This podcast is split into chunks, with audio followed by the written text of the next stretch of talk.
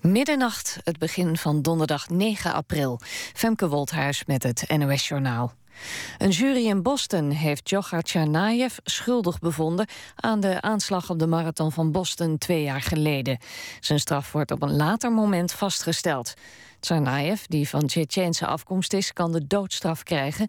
Bij de dubbele bomaanslag kwamen drie mensen om het leven... en meer dan 250 mensen raakten gewond. De regering van Kenia bevriest de tegoeden van tientallen mensen en organisaties die ervan worden verdacht geld door te sluizen naar terreurgroepen als Al-Shabaab. Die Somalische groep heeft de verantwoordelijkheid opgeëist voor de aanslag op de universiteit in Garissa. Daarbij kwamen 148 mensen om het leven. IS heeft bijna het hele Palestijnse vluchtelingenkamp Yarmouk in Syrië veroverd. Volgens de VN is de situatie er erger dan onmenselijk. Bewoners kunnen geen kant op en zijn verstoken van hulp. Met de verovering van Yarmouk is IS nu dichter dan ooit bij de Syrische hoofdstad Damascus. En volgens het Franse persbureau AFP overweegt het Syrische leger een zware militaire operatie om IS uit het kamp te verdrijven. De Amerikaanse agent die een ongewapende zwarte man heeft doodgeschoten in South Carolina wordt ontslagen. Eerder werd bekend vandaag dat de agent is aangeklaagd voor moord. Hij schoot de wegrennende man acht keer in zijn rug, naar eigen zeggen uit zelfverdediging. FC Groningen heeft voor de tweede keer in de historie de finale van de KNVB-beker gehaald. De Groningers waren in de halve finale thuis met 3-0 te sterk voor Excelsior. Op zondag 3 mei is Pek Zwolle in de Rotterdamse Kuip de tegenstander van Groningen. De Zwollenaren schakelden gisteren FC Twente uit. Het weer, er kan wat mist zijn. Het is 3 tot 6 graden. Morgen in het noorden en het noordoosten misschien wat regen. In de rest van het land veel zon en 16 tot 18 graden. Vrijdag overal zon en dan is het 18 tot 21 graden. Tot zover het NOS Journaal. Dan verkeersinformatie op de A12 Utrecht richting Arnhem... tussen Wageningen en Oosterbeek. Daar staat 4 kilometer file. Komt door een ongeluk. De rechte rijstrook is daar dicht. Tot zover de verkeersinformatie. NPO Radio 1. VPRO. Nooit meer slapen.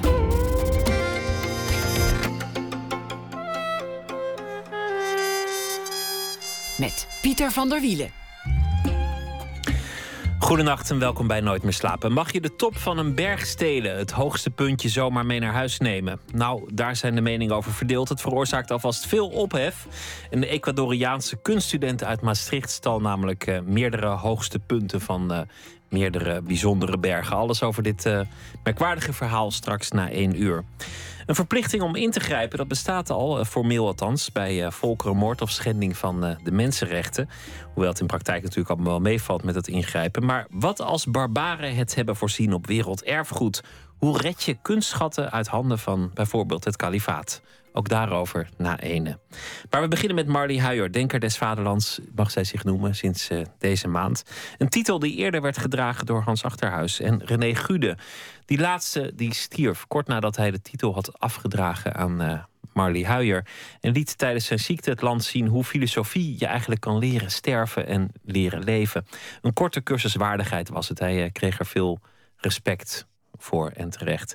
Maar nu over Marley Huijer, geboren in 1955, arts en filosoof, hoogleraar aan de Erasmus Universiteit en lector aan de Haagse Hogeschool. Schreef boeken over ritme en over discipline en over hoe je die weer in het leven kunt brengen en wat dat kan opleveren. Ze denkt haar eh, twee jaar als Denker des Vaderlands te benutten om het omdenken te promoten. Waarover uh, straks meer. En ook wilde je het hebben over het, nee, het tussendenken. Ik zeg het tussendenken, ja. ja. sorry, daar heb je één denker over het omdenken. Het is lekker Nietzscheaans omdenken, inderdaad. Dat is ook een mooi woord. Nee, er is iemand anders die de boer gaat met omdenken. Vandaar die verspreking. Dan gaat meteen lekker tussendenken. Zullen we dat tussendenken voor straks bewaren... en, en, en het eerst gewoon even over andere, andere dingen Helemaal hebben? goed, ja. Al dat denken, wat levert het eigenlijk op? Ja, een mens kan nou eenmaal denken, ja. En dus dat doe je toch dat, wel? Dat doe je, ja. En dat denken gebruiken we. Denken is iets uh, wat bij de mens anders lijkt te gaan dan bij het dier. En wij kunnen over onszelf nadenken. Wij kunnen bedenken wat is goed, wat is niet goed, wat is het kwaad. Uh, wat vinden wij van het stelen van een topje van een berg? Dus wij kunnen over van alles en nog wat kunnen wij nadenken. En dat gebruiken we ook vaak om te bedenken hoe we dat dan op de beste manier zouden kunnen doen.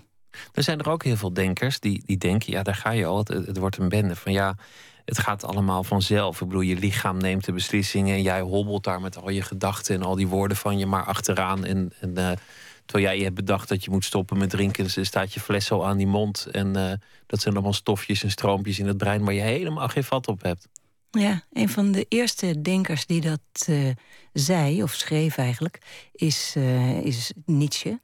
En ehm, die, die zegt, ja, dat ik, waarvan wij denken dat het een soort vrije wil is die alles kan beheersen en overal zeggenschap over heeft, dat bestaat uit een veelheid aan krachten die niet alleen maar van binnen komen, maar ook van buiten, die doorkruisen jou. En elke keer is er een andere kracht dominant. En die kracht die zorgt ervoor dat jij bepaalde handelingen doet. En dan heb je die handeling gedaan en dan vervolgens moet je je natuurlijk verantwoorden voor wat je gedaan hebt. En dan zeg je, ik wilde altijd al die handeling. Dus hij stelt uh, eind uh, eh, 19e eeuw al ter discussie of je inderdaad niet eerst handelt en vervolgens daar een rechtvaardiging voor verzint, in plaats van andersom, wat wij meestal denken. Maar desalniettemin is het ook Nietzsche die zegt van ja, maar je kunt toch wel nadenken over hoe je jezelf uh, in al dat, die krachten, in dat krachtenveld, tot, nou hij wil dan liefst dat je jezelf tot een soort kunstwerk maakt, maar hoe je hoe je, je leven uh, leidt. En of jij een hoger mens wil worden of een lager mens. Dat is dan, ja, zijn allemaal termen waar wij vandaag de dag wat moeite mee hebben. Maar in elk geval betekent het dat ook bij hem het nadenken gebruikt kan worden om over het zelf na te denken. En je moet zorgvuldig je woorden kiezen, hè? want, want uh, daar ga je al hoger of, of lager. Uh, alle labels die je kiest, alle, alle woorden die je kiest en die je gebruikt om dingen aan te duiden, die, die maken ook weer de situatie het denken maakt ook de praktijk. Als je zegt ik ben chagrijnig, dan zeg je iets heel anders dan wanneer je zegt ik ben depressief. Maar vervolgens schep je wel een waarheid door het woord te gebruiken. Al is het maar in je hoofd. Kijk, je kan het denken heel goed gebruiken om te bedenken... hoe wil ik mezelf laten zien aan de wereld of aan andere mensen... En het maakt enorm veel uit uh, als, je, als je zegt van ik ben een uh, of ik heb een ochtendhumeur, of uh, ik ben een avondmens. Al die typeringen waarmee je jezelf neerzet naar anderen, die hebben effect op hoe anderen naar je kijken. En daar, ook daar kan je het denken heel goed voor gebruiken. Van, want als je, als je je realiseert dat het verschijnen aan anderen zo belangrijk is, dat het ook de manier is om uh, de, zelf in de wereld te staan en contact met anderen te hebben, dan geeft dat nadenken over hoe je dat wil ook een zekere vrijheid. Want het betekent dat je met je eigen identiteit kunt spelen en daardoor ook eh, kunt spelen met het contact wat je met die wereld hebt. Je bent uh, arts en filosoof van, van opleiding. Kan, kan een filosoof ook een soort arts zijn? Ja, um, Socrates uh, wordt beschreven door Plato als uh, een, een vroedvrouw. Die, uh, die als een, nou is misschien nog net geen arts, maar wel als een medicus de wijsheid ter wereld brengt. Um, je kunt, je kunt als filosoof um, zeg maar andere mensen aan het denken zetten en daardoor ertoe bijdragen dat er nieuwe dingen, nieuwe zaken worden geboren. Dus het is meer misschien een rol van als, als vroedvrouw... dan uh, dat je nou specifiek zeg maar, mensen geneest ergens van. ik, ik zou niet de illusie hebben dat ik als filosoof... Uh, René Gude had kunnen genezen van zijn botkanker. Ik bedoel, dat is een belachelijk idee. Maar uh, je kunt wel... ideeën aandragen waardoor, waardoor er nieuwe gedachten in de wereld komen.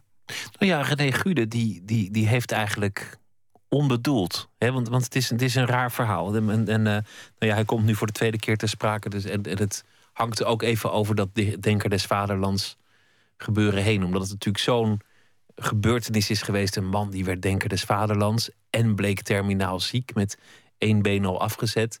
En wat hij eigenlijk deed, is vanuit zijn positie en zijn persoonlijke verhaal laten zien hoe belangrijk die kracht is van dat denken.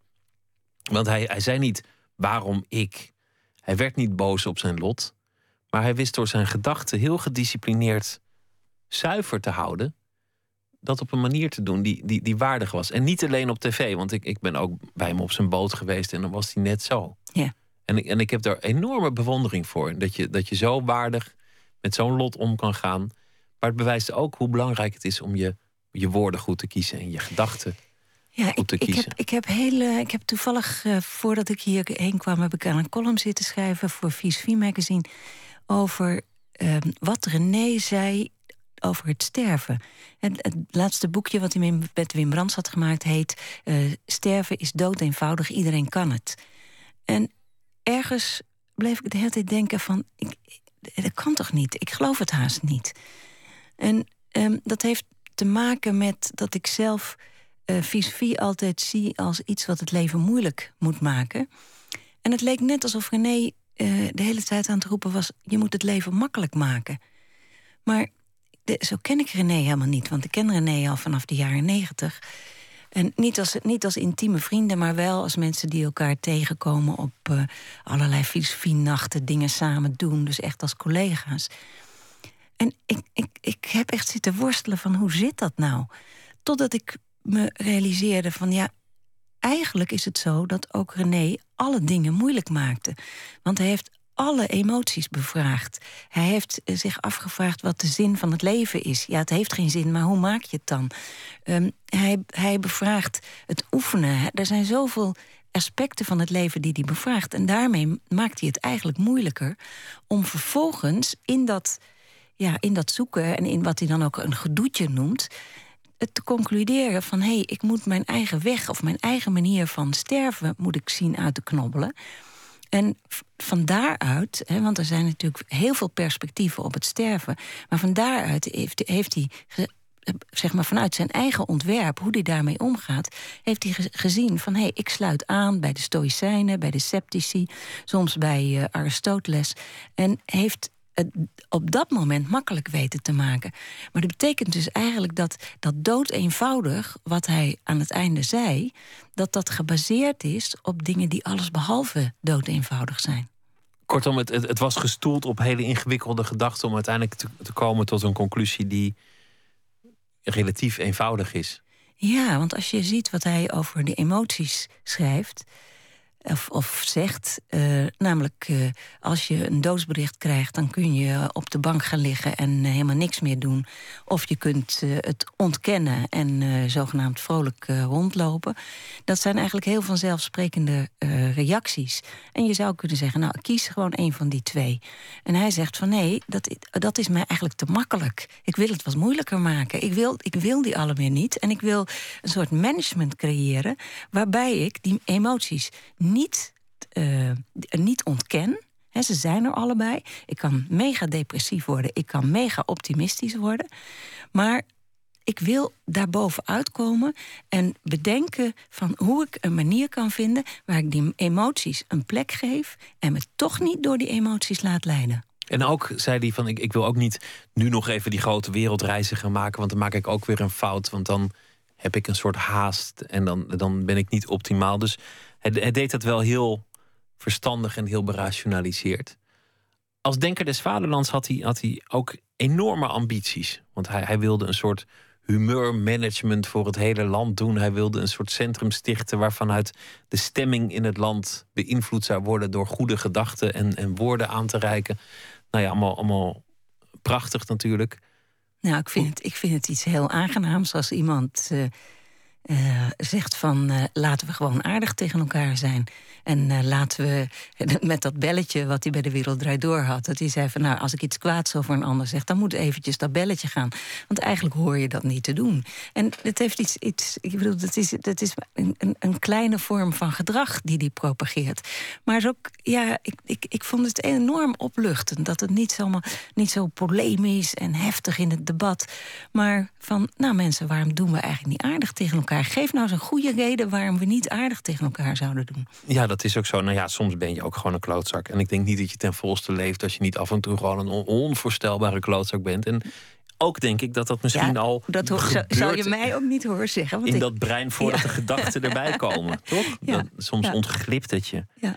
Hoe, hoe zie je dat zelf voor je? Want, want ik, ik zei het net al helemaal verkeerd, omdenken, maar het is tussendenken. Maar wat, wat, hoe zie je je taak als denker des vaderlands? Hoe wil je die twee jaar benutten? Um, nou, kijk, ik heb inderdaad een thema gekozen. Dat ligt in het verlengde van uh, Hans Achterhuis, die tegendenken als thema had. En René Gude, die meedenken als uh, thema had. Uh, dat thema is bij René wat overschaduwd door het humeurmanagement. Um, maar aanvankelijk was hij ook van plan van... Ik wil kijken of ik met mensen mee kan denken... en kan, kan zien wat er dan teweeggebracht wordt in het denken. Uh, het tussendenken zit daar heel dicht tegenaan... want ook ik wil tussen mensen denken. Dat betekent bijvoorbeeld dat ik uh, in Dagblad Trouw... met mensen in gesprek zal gaan. En dat kunnen heel verschillende soorten mensen zijn... Um, iemand die. Ik, ik, krijg, ik krijg al heel veel mails, moet ik je zeggen, van mensen die zeggen van nou, ik zou inderdaad heel graag een keer met je willen denken over nou, bijvoorbeeld een, uh, een moeder die ik geloof dat ze juriste is, die van het een op het andere moment uh, verlamd is geraakt en nauwelijks meer kan spreken. En die zou heel graag willen vertellen van hoe ziet de wereld er eigenlijk uit als je mijn leven leidt? Hoe ziet de publieke ruimte er dan uit? Hoe ga je, uh, hoe ga je met de openbare ruimte om? Nou, het kan zijn dat ik zo iemand uitnodig voor een tweegesprek in Dagblad Trouw. Um, dat ga ik waarschijnlijk twee jaar lang doen. Dus dat er, denk ik, eens in de twee of drie weken een uh, gesprek is tussen mij en iemand in Nederland die graag uh, of die iets bijzonders te vertellen heeft over die tussenruimte. Um, ik ga, um, nou dat gebeurt nu al, uh, veel media-optredens doen. dat is een bewuste keuze in navolging van René omdat je ziet dat je via de media een bijzonder groot publiek uh, bereikt. En het doel van dit instituut Denken des Vaderlands is om veel mensen in Nederland kennis te laten maken met de filosofie. Dus het gaat ook om en, het vakgebied te promoten? Ja, of om het denken te promoten. Ja, het vakgebied. Ja, er is in Nederland een behoorlijke uh, tweedeling tussen de publieksfilosofie en de academische filosofie. Um, de publieksfilosofie, um, ja, die, die, die, die is altijd gerelateerd aan de actualiteit. Die zal niet zeggen van, uh, nou, we gaan nou eens een, uh, een heel diep debat hebben over hoe we precies die ene passage bij uh, Immanuel Kant moeten interpreteren. Uh, wat dan de universiteit wel kan. Um, en het is denk ik ook altijd een, een vertaling naar een groot publiek... en daarmee toch een net wat ander soort filosofie... dan die je aan de universiteit beoefent. Um, er zijn binnen de universiteit filosofen die wel degelijk ook uh, bijdragen aan de publieksfilosofie. Maar het, het, het, zijn toch gescheiden werelden. En ik weet even je vraag niet meer. Nou ja, dat wat je ging doen als denker des vaderlands. En, en en passant uh, omschreef je dus eigenlijk Hans Achterhuis. Die dacht tegendenken. Je hebt een dominante gedachte. Bijvoorbeeld uh, de vrije markt uh, moet het werk doen. En dan wilde hij iets tegenoverstellen. Dat was zijn taakopvatting. En René Gude dacht, nou laat ik het wat positiever doen. En dan niet tegendenken, maar meedenken. En daar ook dat humeurmanagement. Intussen heb je dan nog al die andere denkers. Want daar was ik laatst bij een een of andere lezing. Uh, dat was dan omdenken. Omdenken is dat als er een probleem is, dat je dan om dat probleem heen denkt. Dat je niet denkt, oh, probleem, probleem, probleem, wat lastig. Maar dat je denkt, hoe kan ik het nog meer zien dat ik toch bij mijn doel kom zonder dat, ja, ja, dat ik ja, daarover nadenk? Nou, dat is weer een hele andere stroming. En tussendenken is tussen de mensen gaan staan en in gesprek met die mensen tot een nieuwe gedachte komen. Ja, dat is één vorm ervan. En de andere vorm is dat je uh, kijkt van hoe zit de ruimte tussen mensen eruit. Hoe richten wij bijvoorbeeld de openbare ruimte in? Uh, ik gebruik uh, veel van het werk van Hannah Arendt om dat, om dat ook zelf te begrijpen en ook te, verder te onderzoeken. En wat zij zegt is van je hebt twee vormen van publieke ruimte. De een is de wereld waarin je leeft, de wereld zelf. Dat is eigenlijk de openbare ruimte. En die bestaat meestal uit dingen die mensen gemaakt hebben. Uh, dus dat zijn gebouwen, tafels, stoelen. Nou, alles wat er uh, fysiek tussen ons is. En inmiddels ook virtueel tussen ons is. Uh, in die wereld ontmoeten wij elkaar en gaan wij met elkaar in gesprek. En of doen wij dingen met elkaar. En dat doen en spreken, dat handelen en spreken met elkaar... is een andere manier van publiek domein dan datgene wat er fysiek gemaakt is. Dus, en die beide vormen de ruimte die er tussen ons is. En ze gebruikt daar het woord interesse voor. Interesse, dus datgene het, wat er tussen inter is. Het zijn, uh, esse is dat. En die, die tussenruimte, dat is hetgene waar je als mens aan elkaar verschijnt. Waar je elkaar ontmoet, waar je met elkaar in gesprek gaat. En waar je ook steeds, doordat je met elkaar in gesprek gaat of dingen doet, die publieke ruimte, en dan niet in de fysieke sfeer, maar in die, ik zou wel zeggen, niet, niet tastbare sfeer, dat je die ook elke keer weer vormgeeft. Dat klinkt ingewikkeld, hè? Maar stel nu dat er op de aarde helemaal geen mensen zouden zijn. Nou, er zijn genoeg planeten waar we van weten dat dat zo is. Dus Precies, dan heb je heel veel ruimte, maar geen publieke sfeer.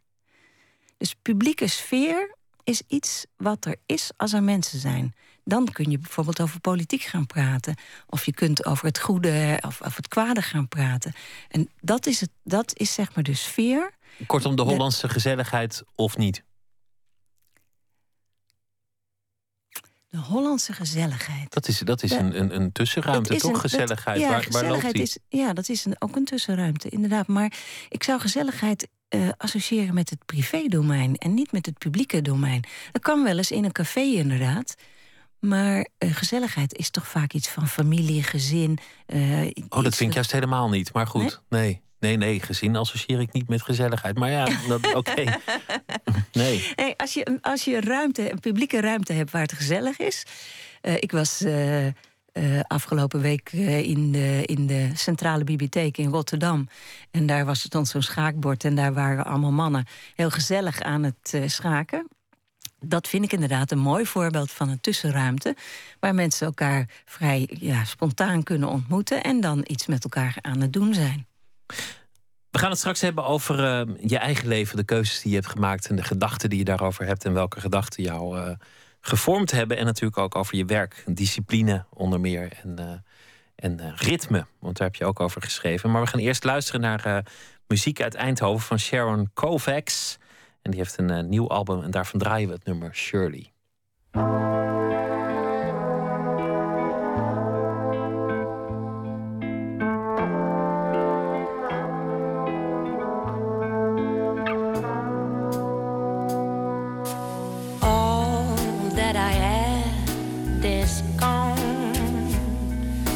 Sad songs know how I feel. Your kind of love was never enough to brighten a melody. All that I have is gone. Pack my bags and just disappear and I search for the street where we used to meet to find you again, my dear. There's somebody who'll be there as I bring me the blood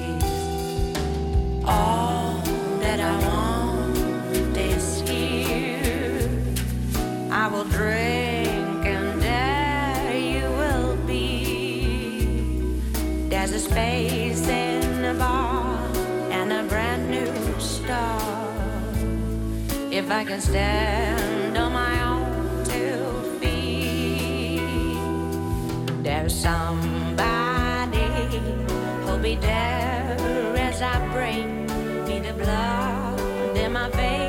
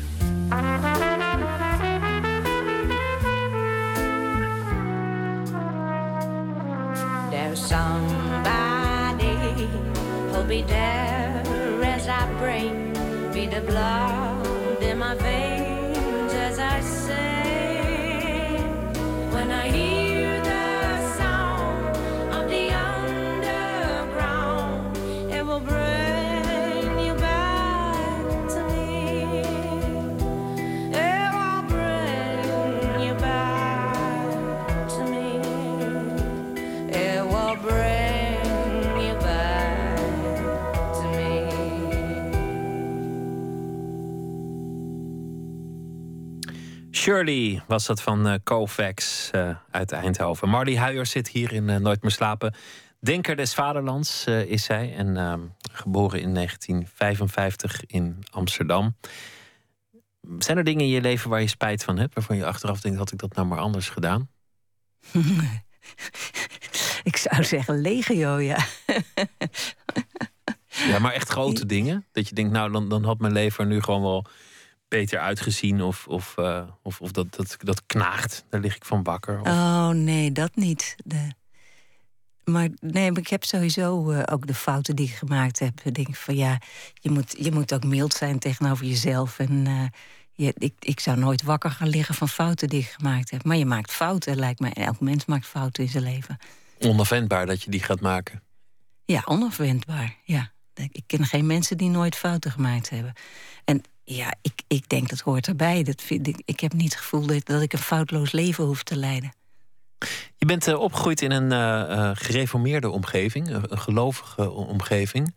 Hoe aanwezig was God in jullie, in jullie huis, in jullie gezin? Nou, ik was tot, zeker tot mijn tiende echt helemaal, helemaal overtuigd van het bestaan van God en Jezus. En die was overal. En ook alle andere familieleden waren allemaal gelovig. En ehm, mijn, ja, mijn, mijn ouders gingen altijd naar de kerk. Wij moesten naar de kerk al op jonge leeftijd. Eh, eh, wij mochten op zondag niet eh, in de zeg maar, mochten in de achtertuin spelen, maar niet in de voortuin. Je mocht nooit iets kopen op zondag. Je mocht niet sporten op zondag.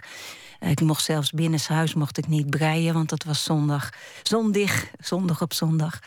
Ehm, eh, we, we kregen pas heel laat televisie. En als mijn oma dan kwam, dan moest de televisie toch verstopt worden. Eh, nou, dus het was behoorlijk streng, ja. Had je ook een band met, met God eh, als kind?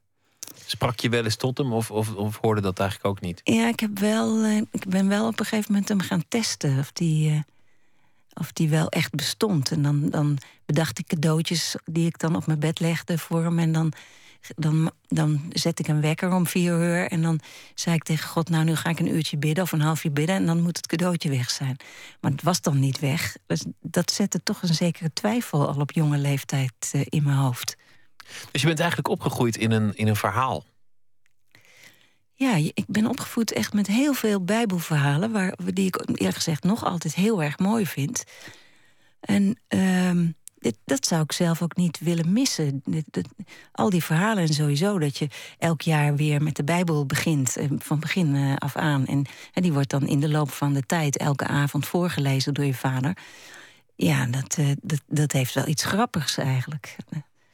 Op je tiende ehm, verdween het geloof, zei je net. Op mijn tiende heb ik erin geloofd. Nou, nee, op mijn zestiende was het echt weg. Op je zestiende, dus tot, tot Ja, je tiende, tussen tien en zestien een beetje testen, een beetje twijfelen en aarzelen. En op je, op je zestiende, hoe, hoe gaat dat eigenlijk? Wanneer, wanneer besluit je? Nou, dat dat er kijk, mijn ouders die is. verhuisden om de havenklap. En ehm, wij kwamen. Wij, had, ik had, wij hadden in Eindhoven gewoond. Toen gingen we naar Zwolle en kwamen we terug in Eindhoven. En ik had daar op een eh, protestants lyceum gezeten. Ik weet niet zo goed wat me ertoe gebracht heeft. Maar ik heb mijn ouders gesoebeld naar, dat ik naar het katholieke lyceum ging. Er was 100 meter lopen, dus misschien was het gewoon wel luiheid. En uh, ik gebruikte het argument dat, uh, dat dat natuurlijk voor het, in het verkeer veel veiliger was als ik dichtbij uh, naar school ging. Mijn moeder was gevoelig voor dat argument, dus ik mocht naar die katholieke school. Wat me achteraf nu altijd nog verbaast dat ze dat hebben toegestaan. Daar zullen ze later ook wel erg spijt van gehad hebben. Want binnen een half jaar was ik echt helemaal van mijn geloof af. Maar je werd niet katholiek. Je dacht gewoon van, nou, die, die God van thuis, die, die geldt hier toch weer anders. Of, of ja, het is misschien wel dezelfde God, maar toch een heel ander geloof. Nee, die klas zat vol met, met uh, leerlingen die niet geloofden. Dus die stelden mijn geloof ook op de proef. En ja, dan ga je dat uh, aan je vader voorleggen, die daar niks van wil weten. En ik moest uh, wel naar catechisatie. En dat is dan zo'n voorbereiding voordat je beleidenis gaat doen. Dan moest ik elke week naar catechisatie. Natuurlijk tegen mijn zin. En dan vroeg ik elke keer aan de dominee... Uh, of die kon bewijzen dat God bestond. Nou, die man werd daar natuurlijk helemaal zenuwachtig van. Dus die ging naar mijn vader van... kan zij alsjeblieft van catechisatie af? Maar ja, mijn vader die, die wilde dat niet... want die vond dat ik natuurlijk bij de kerk moest blijven. Dus ik heb dat uh, tot mijn achttiende uh, moeten uitzitten. Je maakte en, de dominee zo nerveus... dat hij eigenlijk liever niet meer in de kerk wilde hebben.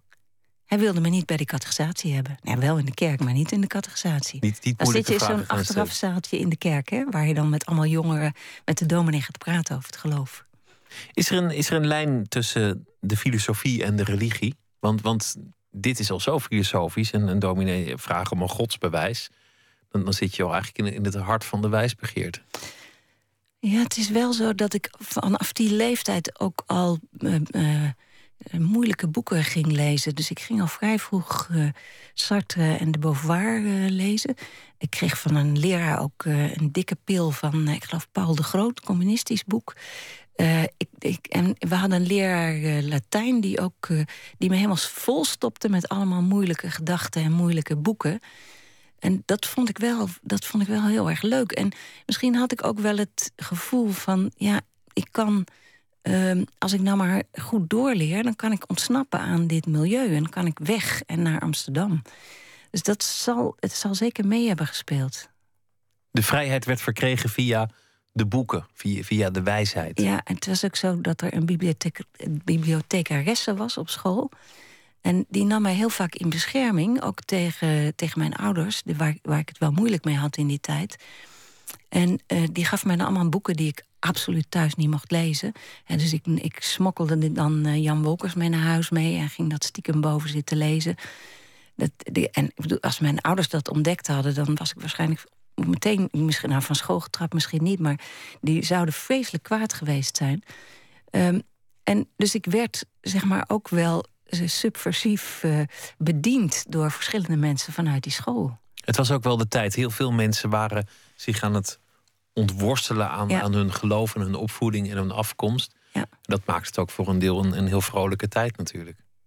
Ja, als ik nu terugkijk, maar dan vind ik, dit is toch meer de jaren zeventig, zeg maar de jaren zeventig, denk ik van dat, dat. Maar goed, ik was natuurlijk uh, 15 in 1970. Ik, ik had wel het gevoel dat in, ik, toen ik in Amsterdam kwam, dat ik in een volstrekt andere wereld terecht kwam dan waar ik de eerste 18 jaar in had geleefd je hebt opeens het gevoel... ik kan gewoon uh, zo laat thuiskomen als ik wil. Ik kan zoveel drinken als ik wil. Ik kan, als ik dat zou willen, met, met, uh, met iemand naar bed gaan. En alles leek opeens mogelijk. En bovendien, uh, in Amsterdam was ook gewoon heel veel te beleven. Mensen die op straat wonderlijk verkleed waren... Uh, homodemonstraties, vrouwendemonstraties. Uh, er, er gebeurde natuurlijk heel erg veel. En het was ook erg zichtbaar in die tijd op straat. Voor een meisje maakt dat natuurlijk ook nog uit. Want, want had, je, had je broers en, en zussen thuis? Ja, drie broers. Drie broers. Dat, dat maakt volgens mij wel verschil. Dat, een, voor een meisje is alles toch net anders dan voor een jongetje. En dat ja, geldt had... misschien ook wel in, in het geloof. Ja, ik had een beetje de, de, de pech dat ik uh, uh, van jongs af aan goed kon leren. En dat bij, dat bij mijn broers niet het geval was. En dan krijg je een, een lastige, uh, lastige situatie in een gezin. Ik passeerde op een gegeven moment mijn broer die twee jaar ouder was. En mijn vader die in plaats van dat hij gewoon alleen maar zei van nou, is oké dat jij dat doet, ging die mijn oudste broer uh, ja, zitten, achterna zitten jagen van jij doet je best niet goed genoeg. Kijk eens naar je jongere zusje. Ja, dat, dat, dat geeft een hele akelige sfeer in een eh, gezin. Heeft dat, heeft dat je iets meegegeven? Want, want je, je bent feminist. Dat is natuurlijk gewoon een rationele keuze en een, en een overtuiging en een, en een ideaal. En dat heeft natuurlijk niks met je jeugd te maken. We hadden, maar... we hadden toch net met Nietzsche besloten dat je eerst handelt en dan vast Ja, ja beslist. maar misschien geldt het voor het feminisme ook wel. Dat je, dat, dat je het ook ergens gaat voelen onderweg. Ja, ik heb het idee dat ik het al heel jong voelde. Want eh, eh, als je met, eh, in aanvankelijk twee, want mijn jongste broer die, die werd veel later geboren. Maar als je met jongens groot eh, gebracht wordt. En die hebben allemaal vrienden. Dan komt het heel vaak voor dat je de enige meisje bent. Op, bijvoorbeeld op een feestje met alleen maar jongens. En dan ga je je gewoon gedragen als die jongens. Want dat is, dat, dat is vele malen leuker dan dat je, eh, dan, ja, dat je dan heel erg meisjesachtig doet. Dus vanaf een jaar of vijf, eh, zes eh, ging mijn haar eraf. Ik weet niet of dat nou van mij kwam of van mijn moeder. Ik, en mijn moeder zei, als ik dan naar de kapper ging, zei ze van doe maar model rattenkop. En dan kwam ik dus met heel, bijna geen haar, kwam ik terug. En dan had ik altijd broeken aan. En in de, in de zomer ook korte broeken, wat niet mocht van school. Dus daar moest dan een enorme strijd over geleverd worden. En, ehm, dus ik voelde me wel jongens, jongen tussen de jongens. En ergens merk je dat je ouders, de omgeving, gaan zeggen van ja, maar jij bent een meisje, je bent niet gelijk. Je mag niet denken dat je gelijk bent. En dat, dat roept een gevoel van verongelijkheid op. Want ik, ik had toch zelf wel het idee van, maar waarom, waarom zou ik niet hetzelfde mogen? Waarom, wat is er nou anders aan mij eh, dan aan die jongens? Ik kan alles hetzelfde. Ik was ongeveer hetzelfde opgevoed. Dus ik snapte dat al heel jong niet. Voelt onrechtvaardig. Is waarschijnlijk ook eigenlijk wel gewoon onrechtvaardig. Is filosofie een mannenberoep eigenlijk? In praktijk? Uh, in praktijk uh, is het uh, in, in, in, in, ik denk zelfs wereldwijd zo dat het inderdaad meer een mannenberoep is, nog steeds dan een vrouwenberoep. ook in Nederland is het zo dat er op veel faculteiten het, de, dus de hoogleraar, de universitair docenten in grote meerderheid mannen zijn. ook het aantal studenten is, zijn er iets meer mannen dan vrouwen. Maar, en dat vind ik eigenlijk heel erg jammer, want ik zie helemaal geen reden waarom een vrouw dat niet even goed kan doen als een man. Je noemde net ook al Simone de Beauvoir en, en Hannah Arendt, door toch wel grootheden in het beroep. Dus het is bewezen dat. dat ja, Martha Nussbaum, Susan Neiman, Judith Butler, Donna Haraway. Er zijn zoveel vrouwen, zeg maar vanaf midden 20e eeuw, die laten zien dat ze op hoog niveau filosofie kunnen bedrijven. Ja. Ik denk dat vrouwen ook slimmer zijn in de regel. Dus dat, dat zou moeten kunnen. Waar, waar, ligt dat aan? Ik, ik, ik zou niet zeggen dat vrouwen slimmer zijn, zoals ook mannen niet slimmer zijn. Uh, je, uh, je gaat iets doen. Uh, dan krijg je daar waardering voor voor een ander. Dan denk je, oh leuk, dan ga ik het nog beter doen. Krijg je nog meer waardering. Ga ik het nog beter doen. En dat proces waarin je dingen herhaalt en merkt dat je langzaam maar zeker beter wordt, daarin word je slimmer, word je beter in je vak. Um, als je als vrouw heel veel heel vaak te horen krijgt dat je het niet kan, is de kans groot dat je afhaakt en dus niet dat hoge niveau haalt. Dat geldt volgens mij voor een man precies hetzelfde. Als je als man vaak te horen krijgt, je, kan het goed, of je krijgt deze promotie en dat ga je vast wel waarmaken, dan ga je dat over het algemeen ook waarmaken. En ja, je kunt zeggen mannen en vrouwen hebben verschillende hersenen, omdat ze uh, hormonaal verschillend uh, zich ontwikkelen vanuit uh, de baarmoeder.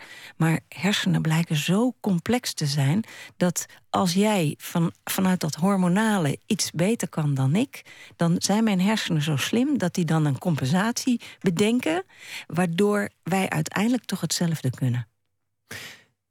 Is dat iets wat trouwens doorgaat? Want dat, dat hoor je vaak van mensen met een. een gelovige achtergrond.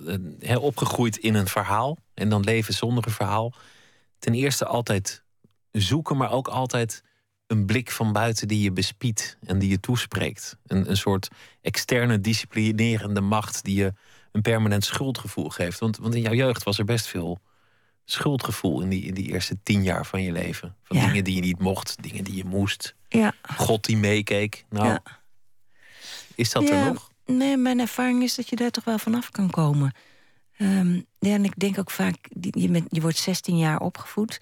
Maar het denken geeft je wel het vermogen om ook, eh, ja, ook te bedenken van hoe kan ik me verzetten tegen eh, die, die ja, die, die manier van leven die je van huis uit meekrijgt. En hoe kan ik dat denken ook gebruiken om op een manier te leven die mij veel meer aanspreekt? En dus denken kan bevrijden? Ja, het kan, het kan je bevrijden van uh, die, die, die beklemmende dingen die je in je jeugd meekrijgt. Maar dat, ik, kan, ik kan niet ontkennen dat het behoorlijk wat denkwerk uh, vereist om dat voor elkaar te krijgen. En want uh, in, die, een opvoeding is zo, zeg maar, tot in detail um, dominant in hoe je bent. De wijze waarop je beweegt, de wijze ook waarop je, waarop je gezicht eruit ziet. Ehm, de kleine gewoontes als uh, bijvoorbeeld hoe je in de douche staat. Sta je met je neus naar de kraan of sta je met je billen naar de kraan? En dat zijn dingen die je waarschijnlijk in je jeugd hebt meegekregen. Loop je de trap snel op of doe je dat langzaam? Nou, grote kans dat je dat precies dezelfde manier doet als dat je vader of je moeder het deed. Dus een heleboel van die kleine gedragingen, die zijn zeg maar ingeslepen in je gedrag. Daarin ben je gedresseerd. En het vereist erg veel reflectie over wie je bent, ook fysiek. Ehm, hoe, je, hoe je je gedraagt, hoe je met andere mensen omgaat. Om te beseffen dat het altijd ook anders kan. En dat het zeg maar, voortdurende experimenten zijn met jezelf. Wil je het voor elkaar krijgen om ja, los te komen van al die vanzelfsprekende gedragingen. En om jezelf dus uh, nou ja, te bevrijden van iets of iemand of een situatie of, uh, of een gewoonte of een patroon. Dat begint allemaal met die gedachten. Ja, ik denk dat, dat je eh, de reflectie nodig hebt. En dan de reflectie op jezelf. Om te bedenken hoe je dat zelf op een andere manier kunt vormgeven. En sommige filosofen spreken over dat, je, dat, dat er een, eh, een, soort afstandsbediening of iets, zeg maar, iets, iets wat buiten je hoofd is, bij wijze van spreken. Waar, waarmee je naar jezelf kijkt, over jezelf reflecteert en wat je het vermogen geeft om dat zelf ook te veranderen realiseer je hoe, hoe krachtig het is wat je, wat je daarbij zegt eigenlijk. Want dat betekent dat je onnoemelijk veel dingen in je leven maar doet. Want opvoeding, want gewoonte, want uh, lichaam, want uh, wat dan ook. Maar dat jij echt gelooft dat je met goede gedachten aan alles kunt ontsnappen, je van alles kunt losbreken. En dat... Nou, ik dacht, zo perfect is het denken niet. Kijk, je, je kunt zeggen, het denken is. Uh, uh, je zou kunnen zeggen, denken is alleen maar rationeel. Uh, maar het denken is, wordt ook heel erg gestuurd door, uh, door emoties, door valse voorstellingen, door wanen. Ik, kan, ik kan denken dat je mij helemaal niet aardig vindt, bijvoorbeeld. En het kan wel zijn dat dat puur een, waan is van mij, die maakt dat ik ga denken dat jij denkt, nou ja, et cetera. zo staan wij heel vaak in het leven. Wij kijken naar anderen en denken van, oh, die denkt waarschijnlijk en, nou ja, en dan, dan komt daar iets naar boven, wat die ander waarschijnlijk helemaal niet denkt. Maar zo worden wij voortdurend misleid door gedachten. En hetzelfde kan gebeuren met emoties. Dat je, dat je uh, bij wijze van spreken iets ziet dat je, wat je emotioneert. En dat dat vervolgens je handelen gaat sturen. En dat je vergeet om erover na te denken, omdat die emotie je al ergens naartoe heeft gestuurd. En dan achteraf zoek je een hele rationele uitweg. Want ik werd zo boos omdat jij dat zei. Maar daar ging het niet om. Het ging erom dat je al in eerste aanleg dacht. Van, van oh, die vindt mij vast die aardig. En dan word je chagrijnig. En dan. Maar ja, als we, als we zo gaan beginnen, wordt het natuurlijk een ravage. Dan komen we er nooit meer uit. Nee, je kunt, je kunt dan ook, ook weer dat denken gebruiken om bij wijze van spreken s'avonds te denken: wat, wat, wat heb ik nou slim gedaan vandaag wat was minder slim? En kan ik daar iets van leren? En stel dat ik nou heel graag dit of dat wil, dan, dan kijk ik gewoon s'avonds even van: hé, hey, dat, dat is me gelukt en dat ging goed. En dat kan ik morgen meenemen. Dus je, de, ja, dit is voor mij ook helemaal niet beladen met schuld. Van, oh jee, dat heb ik fout gedaan. En, uh, maar veel meer van, uh, ja, dingen... De, zo, de ene keer gaat iets goed, de andere keer gaat iets fout. Daar kun je over nadenken. En daar, daar kun je ook... Ja, dan kom ik toch een beetje bij René uit. Daar kun je jezelf ook in oefenen. En dan kun je toch, uh, ondanks dat je soms een klootzak moet zijn... aardig zijn om met René Gude te spreken. Ja, ik, kijk, je ontkomt er niet aan om af en toe ook een klootzak te zijn. Als iemand als iemand iets heel onaardigs tegen je doet, dan denk ik van ja, dan, dan doe je af en toe ook iets onaardigs terug. Dat, ik, ik weet niet of je, of je al. Ik bedoel, denken betekent niet dat je een soort uh, uh, Jezus bent die, uh, die, die de andere wang op gaat houden als iemand als, als die een klap krijgt. soms is het, is het handig om even onaardig tegen iemand te zijn en dus een grens te trekken. ik, ik, ik zou niet zeggen dat het denken altijd betekent dat je aardig bent. We gaan luisteren naar vader John Misty. En eh, die heeft een nummer gemaakt. Uh, hij was ooit drummer van de Fleet Foxes. Nu uh, opereert hij onder deze naam. En het nummer heet Nothing Good Ever Happens at the Goddamn Thirsty Crow.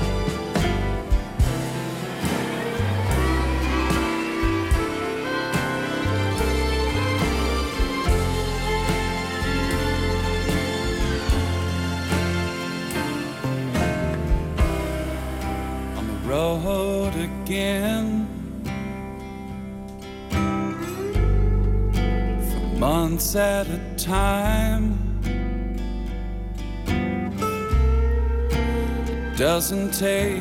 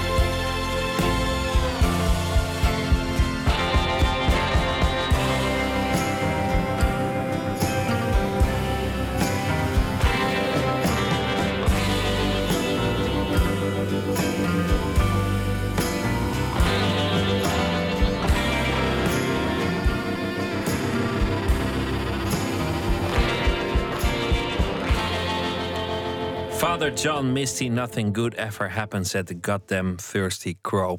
Marty Huijer zit hier, eh, de denker des uh, vaderlands. Eh, we hebben het gehad over de functie denker des vaderlands. Over de manier waarop je voorgangers dat hebben aangepakt. We hebben het ook gehad over wat denken eigenlijk is en, en, wat je ermee zou kunnen. Of het eigenlijk wel uitmaakt. is niet gewoon je lichaam die iets doet en dan de gedachten die later volgen. Ehm, we hebben het ook gehad over het tussendenken. Dat is een van de dingen die je wil promoten. Denken over publieke ruimte. Denken over alles wat er gebeurt tussen mensen in. Je zei, denk je eens een planeet in zonder mensen. Daar is ook wel een ruimte, maar er is geen tussenruimte, want er zijn geen mensen, er gebeurt niks tussen die mensen. We hebben het gehad over het, eh, het denken eigenlijk als een manier voor jou om vrijheid te verwerven. Goede mhm. cijfers was een manier om, om naar een andere omgeving te komen, waar mhm. je kon genieten van het leven, waar uh, God niet zo was.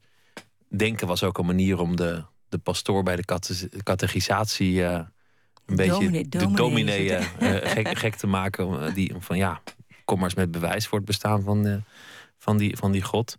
We hebben het ook gehad over of je, of je een goed mens wordt van filosofie. Maar dat, dat is eigenlijk niet zo. Je hoeft er niet een soort Gandhi of een Jezus. Of, uh... nee, je hebt ook heel gevaarlijke filosofen, inderdaad. En er zitten natuurlijk ook gewoon, uh, zitten natuurlijk ook gewoon uh, hufters tussen. En dat is, dat is ook wel, dat is natuurlijk ook wel goed. Eén ding vond ik interessant ook dat je zei, namelijk misschien denk ik wel dat jij mij helemaal niet aardig vindt. Mhm. Dat hoeft helemaal nergens op gebaseerd te zijn, maar het zal vervolgens alle gedachten sturen. Mm dan, dan is dat al een irrationele gedachte. En dan heb je misschien daarna een heel wijs filosofisch debat waarin de ander iets zegt dat jou enorm boos maakt. En voor je het weet heb je een soort uh, ordinaire café-ruzie of, of, of wat dan mhm. ook. Dus in die, in die tussenruimte is het eigenlijk lastig manoeuvreren, omdat we allemaal dingen denken over de ander waar we eigenlijk niet helemaal bij kunnen. En dan de denker des vaderlands. Hoe wil je dat gaan aanpakken? Wil, wil je eenheid brengen met gedachten? Wil je al die al die onderbewuste gedachten doorprikken? Wat is eigenlijk het plan? Nee, wat ik uh, zou willen is dat we nadenken over hoe publieke ruimtes, bijvoorbeeld in steden waar uh, veel culturen samenleven, hoe je die zo kan inrichten dat het makkelijk is om mensen waar je van denkt: oh jee, wat zou die van mij denken? Of oh jee, ik vind die eigenlijk hartstikke eng. Uh, dat het makkelijk is om die mensen te ontmoeten, bij wijze van spreken aan te spreken, om daar contact mee te krijgen. En dat betekent niet dat je die mensen dan uh, vervolgens uh, in huis moet gaan halen of wat dan ook.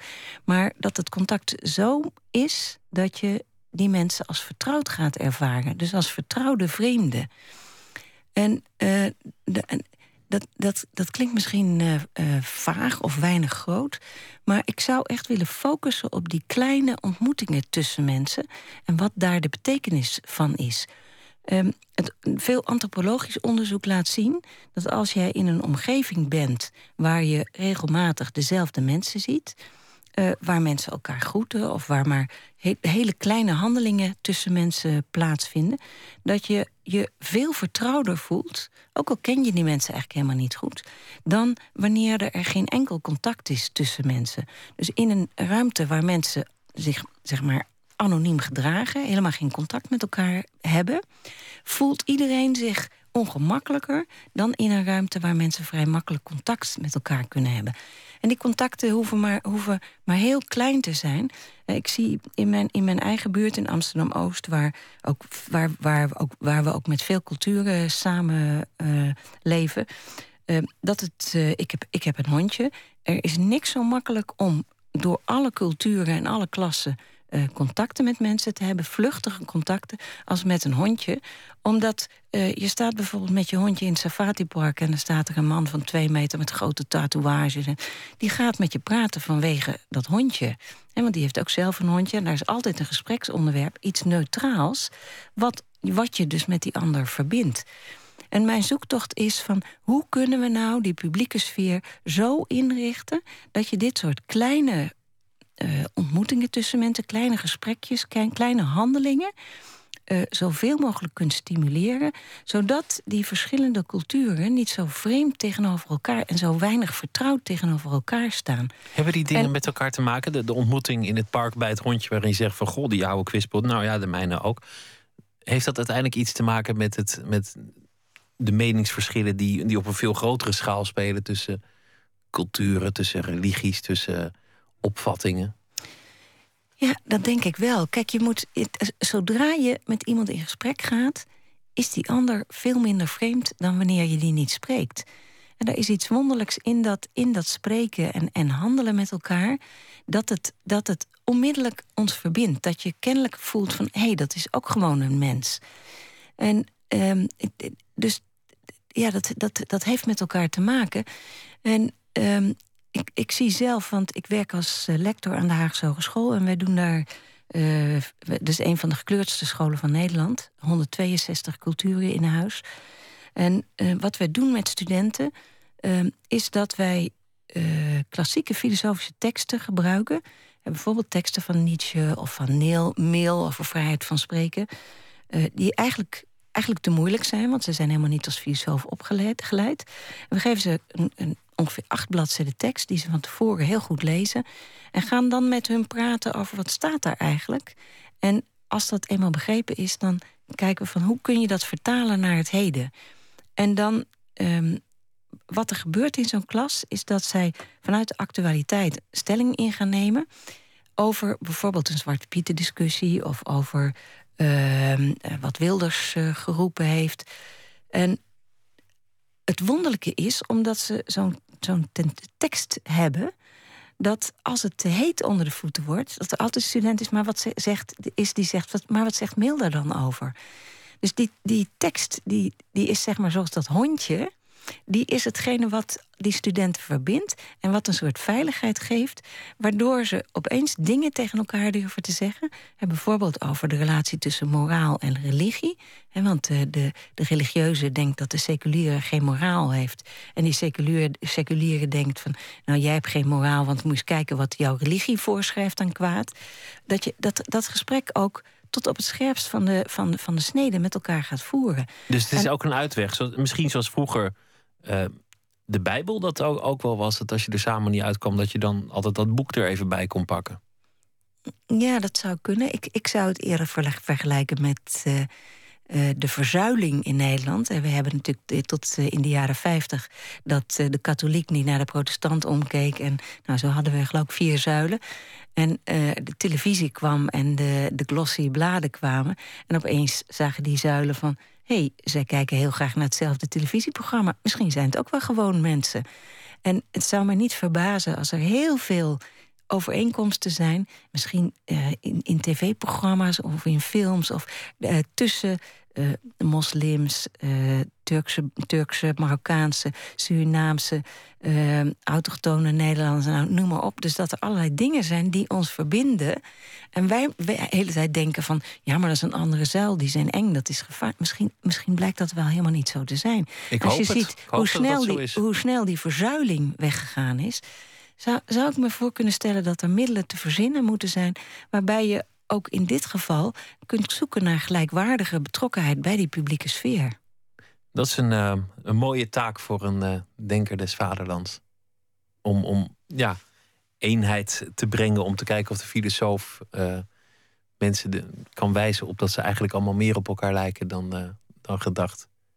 Ja, de, de, met een kanttekening. Kijk, we zijn, we zijn allemaal hetzelfde daarin, dat we allemaal verschillend zijn. En het betekent wel dat je ook de verschillen, onderlinge verschillen, waardeert. En dat je ook van daaruit zegt: uh, laten we proberen om zoveel mogelijk mensen en, uh, te betrekken bij hoe die publieke sfeer eruit ziet. Want hoe meer mensen zich bemoeien met die publieke sfeer, hoe groter de kans dat er een veelvormige publieke sfeer is, die juist daardoor ook de vrijheid geeft om je leven op heel verschillende manieren te leiden. Het kan dus ook best politiek worden. Als, uh, ja, wat mij betreft, uh, ik, ik, ik, ik schroom absoluut niet om het ook politiek te maken. Ja. Ik wens je heel veel uh, succes de, de komende twee jaar als Denker des Vaderlands. En ik hoop dat het veel op gaat leveren, het tussendenken. Dankjewel, Marlie Huijer. Dankjewel. Zometeen gaan we het hebben over de top van de berg. Mag je die zomaar mee naar huis nemen? Of is dat een verschrikkelijke daad. Er is veel ophef uh, al over ontstaan. En uh, we gaan het ook hebben over het uh, redden van kunstschatten uit de handen van barbaren. Dat is een actueel thema. En Thijs de Boer die zal een verhaal voordragen dat hij speciaal voor ons geschreven heeft. Twitter, het VPRO NMS of via de mail nooitbeslapen.vpro.nl.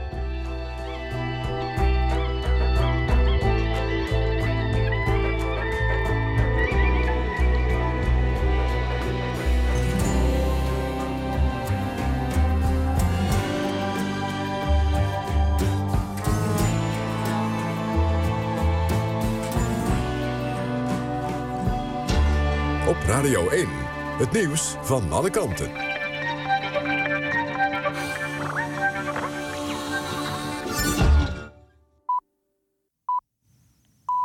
1 uur. Femke Wolthuis met het NOS Journaal. De NS gaat de korting die werd vergeten op Tweede Paasdag toch automatisch verrekenen met de reizigers. Eerder was er sprake van dat de abonnementhouders zelf het geld moesten terugvragen. Het vervoersbedrijf rekende Tweede Paasdag niet als feestdag en daardoor moesten reizigers het volle pond betalen. De rector van het vierde gymnasium in Amsterdam heeft toegegeven dat hij kinderporno heeft gedownload. Dat schrijft hij in een brief aan de ouders die in handen is van het parool. Hij schrijft dat hij nooit iets oneerbaars met een kind of een jongere heeft gedaan. De brief is gisteravond voorgelezen op een informatiebijeenkomst voor de ouders. Het is nog niet duidelijk om wat voor en hoeveel materiaal het gaat. Het gevonden materiaal wordt nog onderzocht. De rector is nog niet aangehouden. In Mexico hebben dieven 7,8 miljoen euro in goud buitgemaakt bij een overval op een mijn. De Mexicaanse autoriteiten gaan ervan uit dat een medewerker of een oud-medewerker betrokken was bij de overval. Het is de tweede keer in korte tijd dat criminelen de Mexicaanse mijnindustrie raken.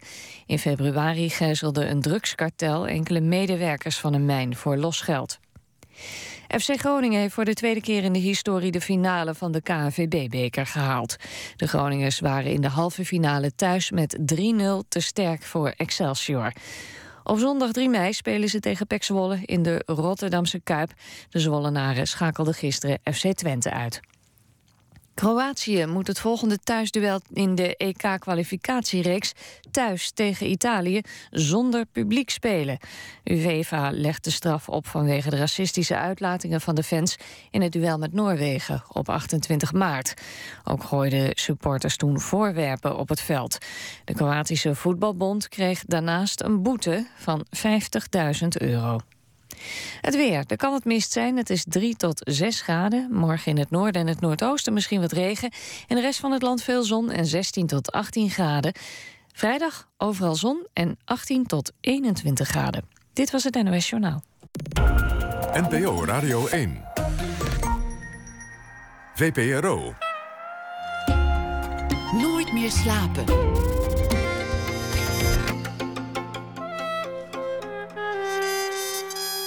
Met Pieter van der Wielen. U luistert naar Nooit meer slapen. Thijs de Boer uh, schrijft verhalen als beroep. Onder meer voor de tweede ronde Hollands Maandblad Tirade en Passionaten. En heeft ook al een uh, bundel gemaakt. En deze week schrijft hij elke, nacht, uh, elke dag een verhaal dat hij s'nachts voordraagt over de afgelopen dag. Thijs, goeienacht. Goeienacht, Pieter. Mooie dag was het, hè? Um, waar ik zit was het heel mistig. En het was al bizar, want het was, het, ik zit in Petten vlak bij de kerncentrale. En precies rondom de kerncentrale lijkt, was het vandaag heel de dag uh, mistig. Dus ik vertrouw het allemaal niks. Nou, ik zeg, uh, zei nou even geen paniek. ja, straks gaan alle luisteraars uh, alweer in een, in een auto op weg naar, naar, naar verse lucht. En dan was het gewoon een wat mist die bleef hangen. Ja, dat zal het zijn geweest. Maar goed, ik ben ook verder geweest en daar was het allemaal heel mooi weer. Dus ik heb het wel gezien, ja. En in de wereld, wat, wat is daarover te zeggen? Nou, ik vond, uh, ik vond, uh, ik heb beelden gezien uit Amerika, vond ik heel heftig. Van een politieagent die een donkere jongen uh, doodschoot. waren amateurbeelden van.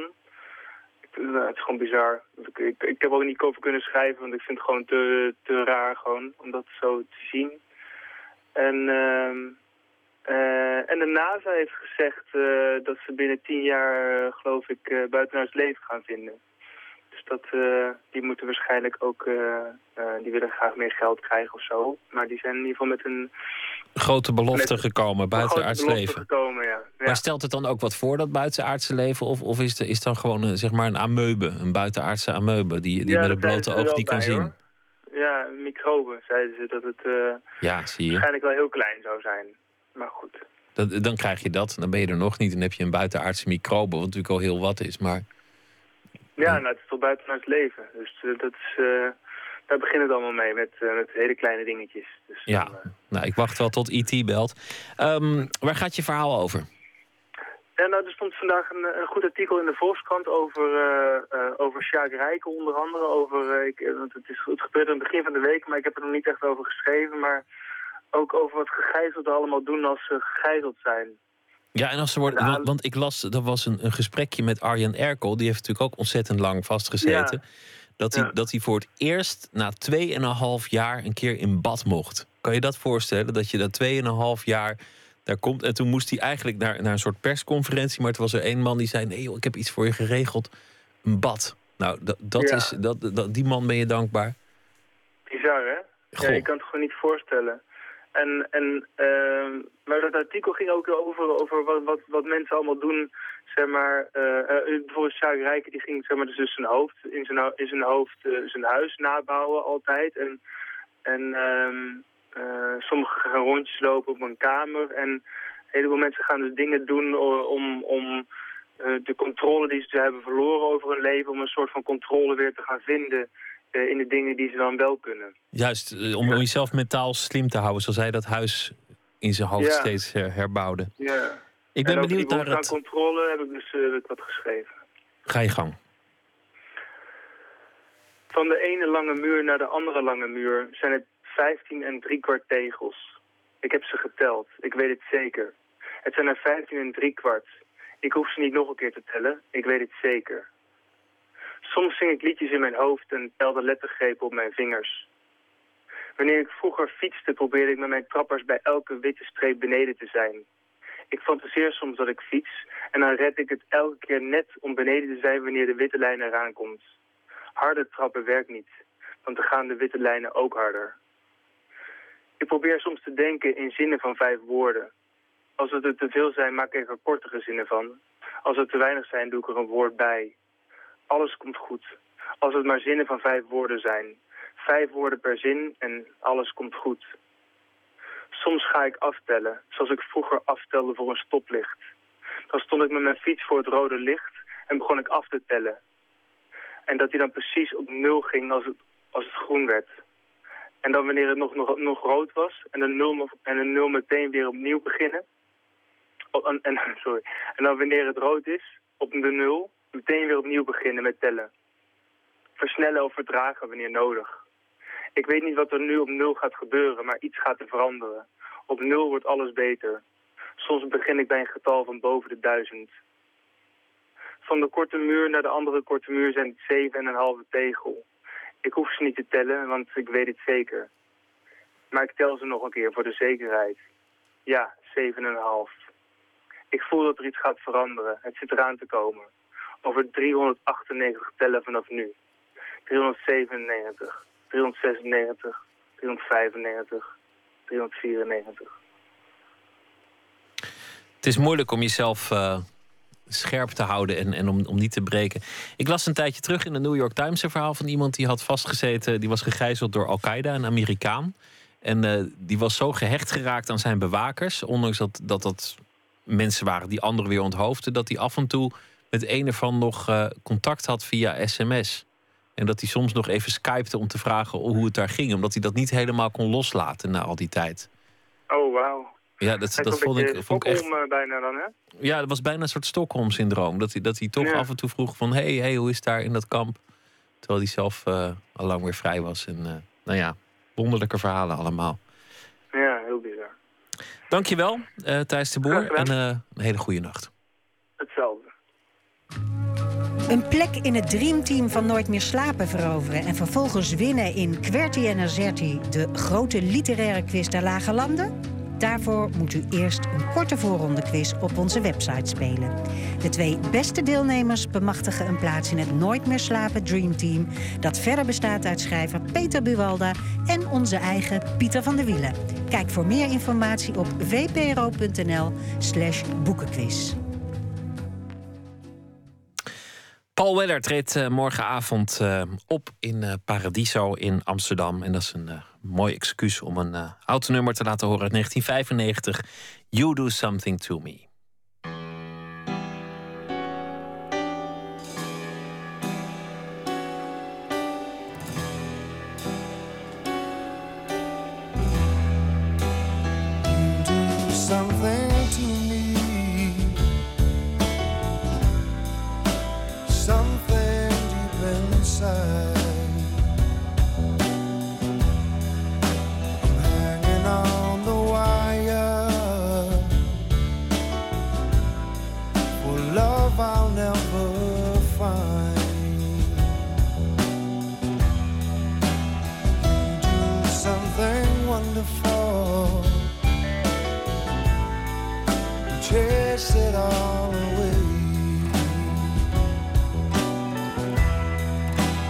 Mixing my emotions throws me back again.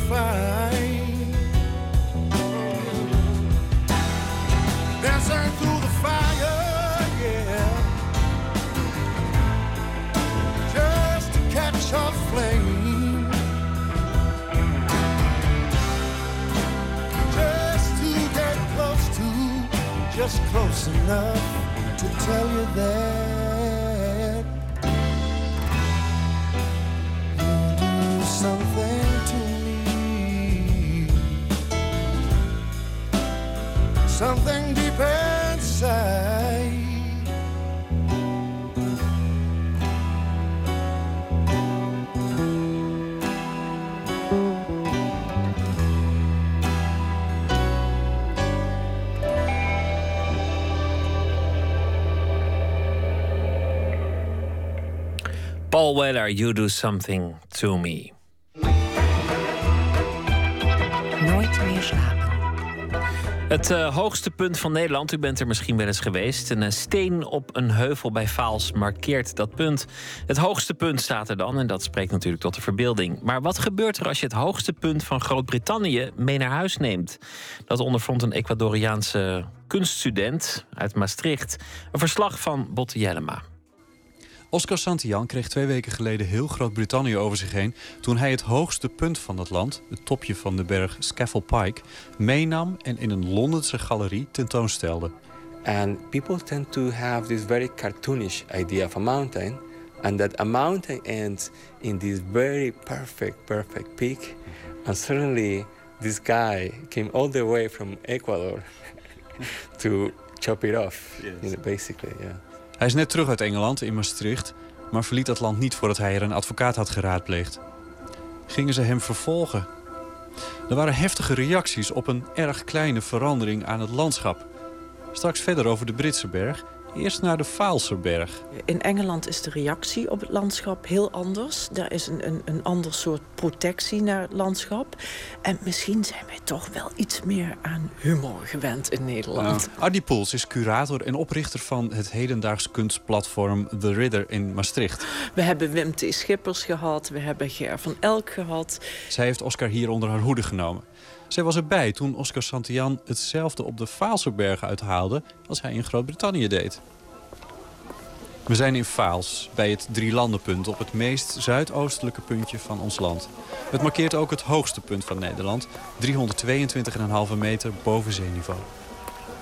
Parkeerplaatsen, een draaiorgel, een speeltuin, fonteinen, een uitkijktoren en restaurantjes. Het is een comfortabel feestje om op het hoogste punt van Nederland te zijn. Er ligt een steen ter markering. Een jaar geleden was er gedoe over.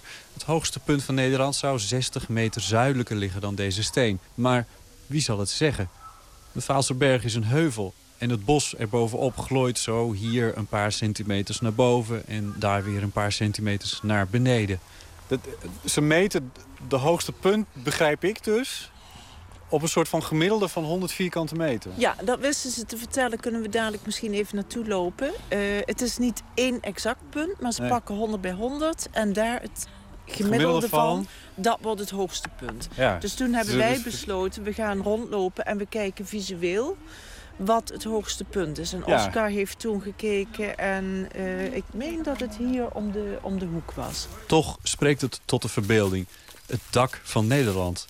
Dat is waar kunstenaar Oscar Santillan over nadacht toen hij ons land bekeek. Hij heeft gestudeerd aan de Jan van Eyck Academie in Maastricht... en is geboren in Ecuador. Hij heeft ook aan academies in de Verenigde Staten en Groot-Brittannië gestudeerd. You think it's that way? Uh, not, not really. I'm not sure. but we can try. Nee, de- maar de hoogste punt is a bit, the highest point is a bit of a concept, I understand. Well, uh, I, I took it very seriously. I really tried. I mean, uh, to to find what at least that day was the highest point. Op de Vaalse Berg ging hij in oktober vorig jaar op zoek naar het werkelijk hoogste punt. En daar zijn we nu weer naar op zoek. En zo belanden we in het bos, achter de parkeerplaats van het Drielandenpunt, op de Vaalse Berg.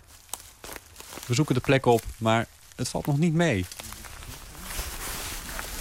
Like the, the landscape has changed actually. You know, when we came here, it was just the beginning of fall. Yes. So definitely, and nature is of course always changing and mutating, and would be really hard to to point out exactly to where it was. Oscar zocht dat punt op om precies het tegenovergestelde te doen... van wat wij met het hoogste punt op de Vaalse Berg hebben gedaan. Niet een ereplek creëren op het hoogste punt, maar het meenemen. How do you determine? Uh, yeah, it's, there is a, a lot of walking involved in it. I take the task very seriously when Yes. I do it. So, uh, but at the same time, there is certain amount of subjectivity involved in it. Right. I thought I was I was honoring the landscape. Het is voor hem niet een grap. Het gaat hem erom een klein stukje van het landschap in een expositieruimte te brengen. De schep vol zand en rottende bladeren van de Vaalse uh, Berg, het hoogste punt van Nederland, is vorig jaar tentoongesteld in het Bonafante Museum in Maastricht. Eh Ger van Elk die is met een heel klein blokje, een eh, kubusje van 1 centimeter, is die naar het punt gegaan waar drie oceanen elkaar raken. En daar is hij dat blokje gaan schilderen. En dat deed eh, ook, ook iedereen verbaasd vragen van ja, waarom doet hij dat nou? En het werd als een grap beschouwd. dus dat, eh, Wim T. Schippers die heeft verschillende dingen gedaan. Die heeft een, een keer een groot stuk vloer met pindakaas ingesmeerd. Nou ja, dat is natuurlijk ook op een of andere manier een nieuw plat Hollands landschap creëren. En eh, wij kennen die traditie wel een beetje, denk ik. precies. En in die context plaatste ik ook Oscars actie ook direct. Het Ja. is heel erg Hollands om iedere centimeter in te vullen. En ons vlakke land bestaat natuurlijk voor het grootste deel uit landschap dat geen natuurlijk, maar kunstmatig landschap is. En er was toch wel een stukje verbazing, denk ik, van de kant van deze kunstenaar uit Ecuador over de manier waarop wij met ons landschap omgaan. Chaos is er voor hem natuurlijk helemaal niet hier. Hè? Alles Nee. is overgeorganiseerd. Ja. En dat vindt hij, hoe saai wij het soms ook vinden, dat vindt hij inderdaad heel sexy. Van wauw, jullie zijn zo sophisticated met je systeem. Je hebt alles in de hand. Je kunt zelfs land maken. Je bent God. Je bent een God in je eigen land. Nou, dat is natuurlijk een heel andere manier van, van eh, waarnemen. En tegelijkertijd pakt hij dan net dat kleinste stukje en weet dat weer naar een andere wereld te transformeren.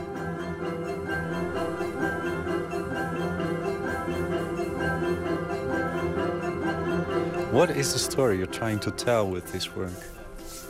several things, but perhaps I can start by mentioning the power of small things. But Om te beginnen de kracht van kleine dingen die overal om ons heen zijn.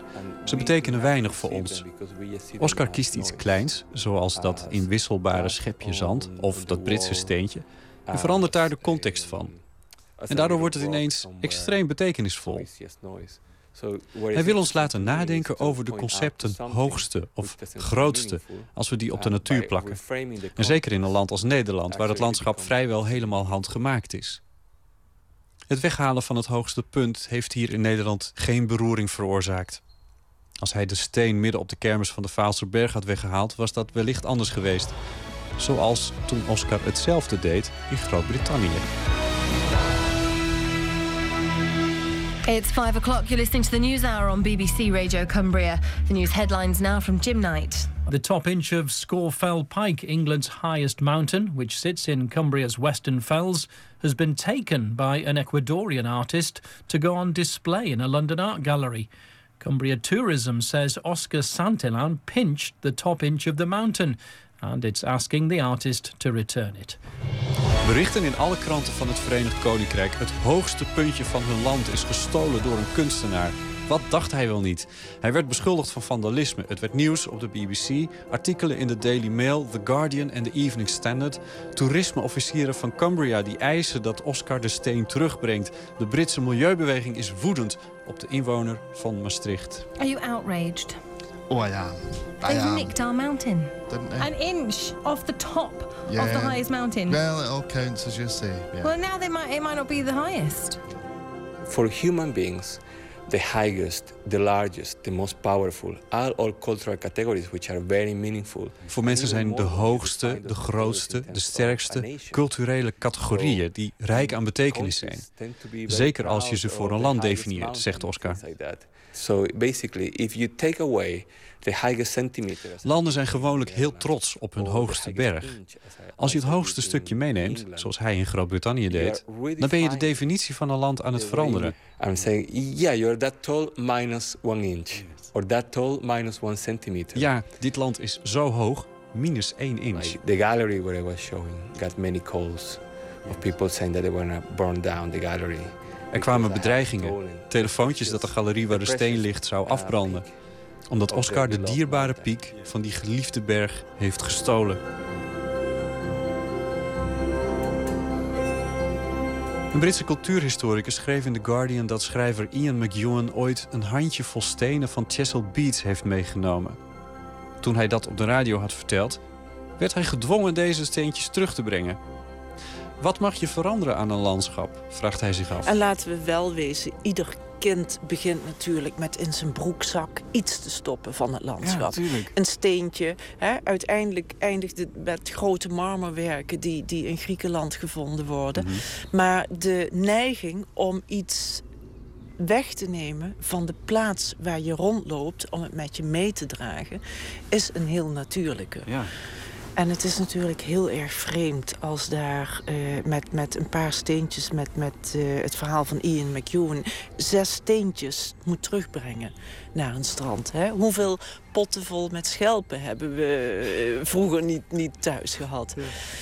Dus het is hoe je, er, hoe je ermee omgaat. Je kunt er juridisch mee omgaan en je kunt er vanuit een, een psychologisch aspect over gaan nadenken. En dan blijkt één en hetzelfde steentje een hele hoop betekenis eh, te hebben. Ja. En dat, daar gaat zijn werk over. Al dus eh, Ardy Poels, curator van het werk van kunstenaar Oscar Santillan. Hij is eh, Ecuadoriaan, studeerde aan de Jan van Eyck Academie in Maastricht. Inmiddels is bekend geworden dat hij in Groot-Brittannië niet zal worden aangeklaagd. Werk van Santillan is overigens te zien in de galerie Mars in Maastricht. Wat zou er overblijven van het eh, genre der gospelmuziek als je alle muzikale begeleiding weg zou halen? Dat was de vraag die Onno Smit en Paul Willemsen zich eh, stelden. Zij zijn van Beans en Fatback. Ze gingen de samenwerking aan met de zangeres Michelle David en gaven haar alleen wat drumritmes en gitaarriffs mee. Nou, hoe dat klinkt als volgt: Can't No Grave.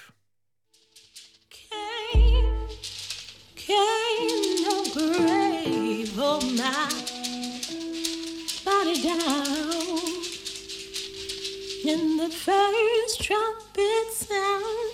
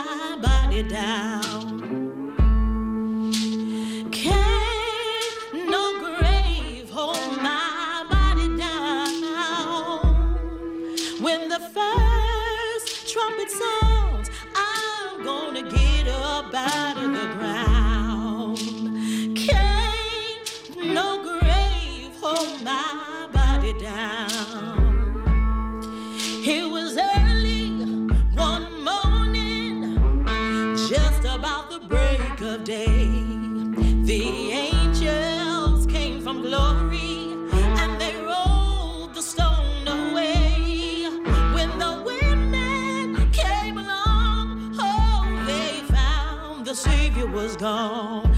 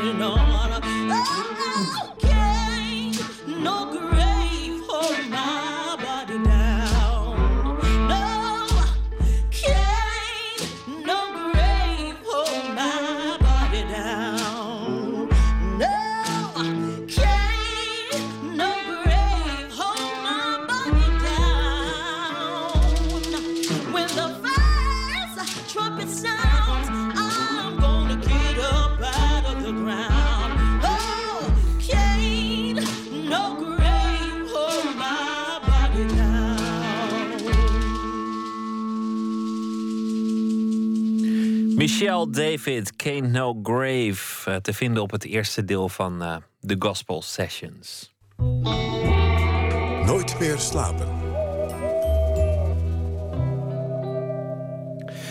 Het zijn beelden die eh, op ieders netvlies eh, zijn blijven kleven. Kunstschatten die vernield worden door eh, de horden van IS. Deze dagen loopt in Amsterdam en Den Haag een eh, mede door UNESCO georganiseerde opleiding hoe je erfgoed of kunstschatten zou moeten redden in rampgebieden en bij gewapende conflicten. Internationaal gezelschap van 22 eh, deelnemers die het onheil moet leren afwenden. Anton de Goede is onze nachtcorrespondent. Goedenacht, Anton. Ja, goeienacht, Pieter. Ja, wat, wat leer je daar zoal?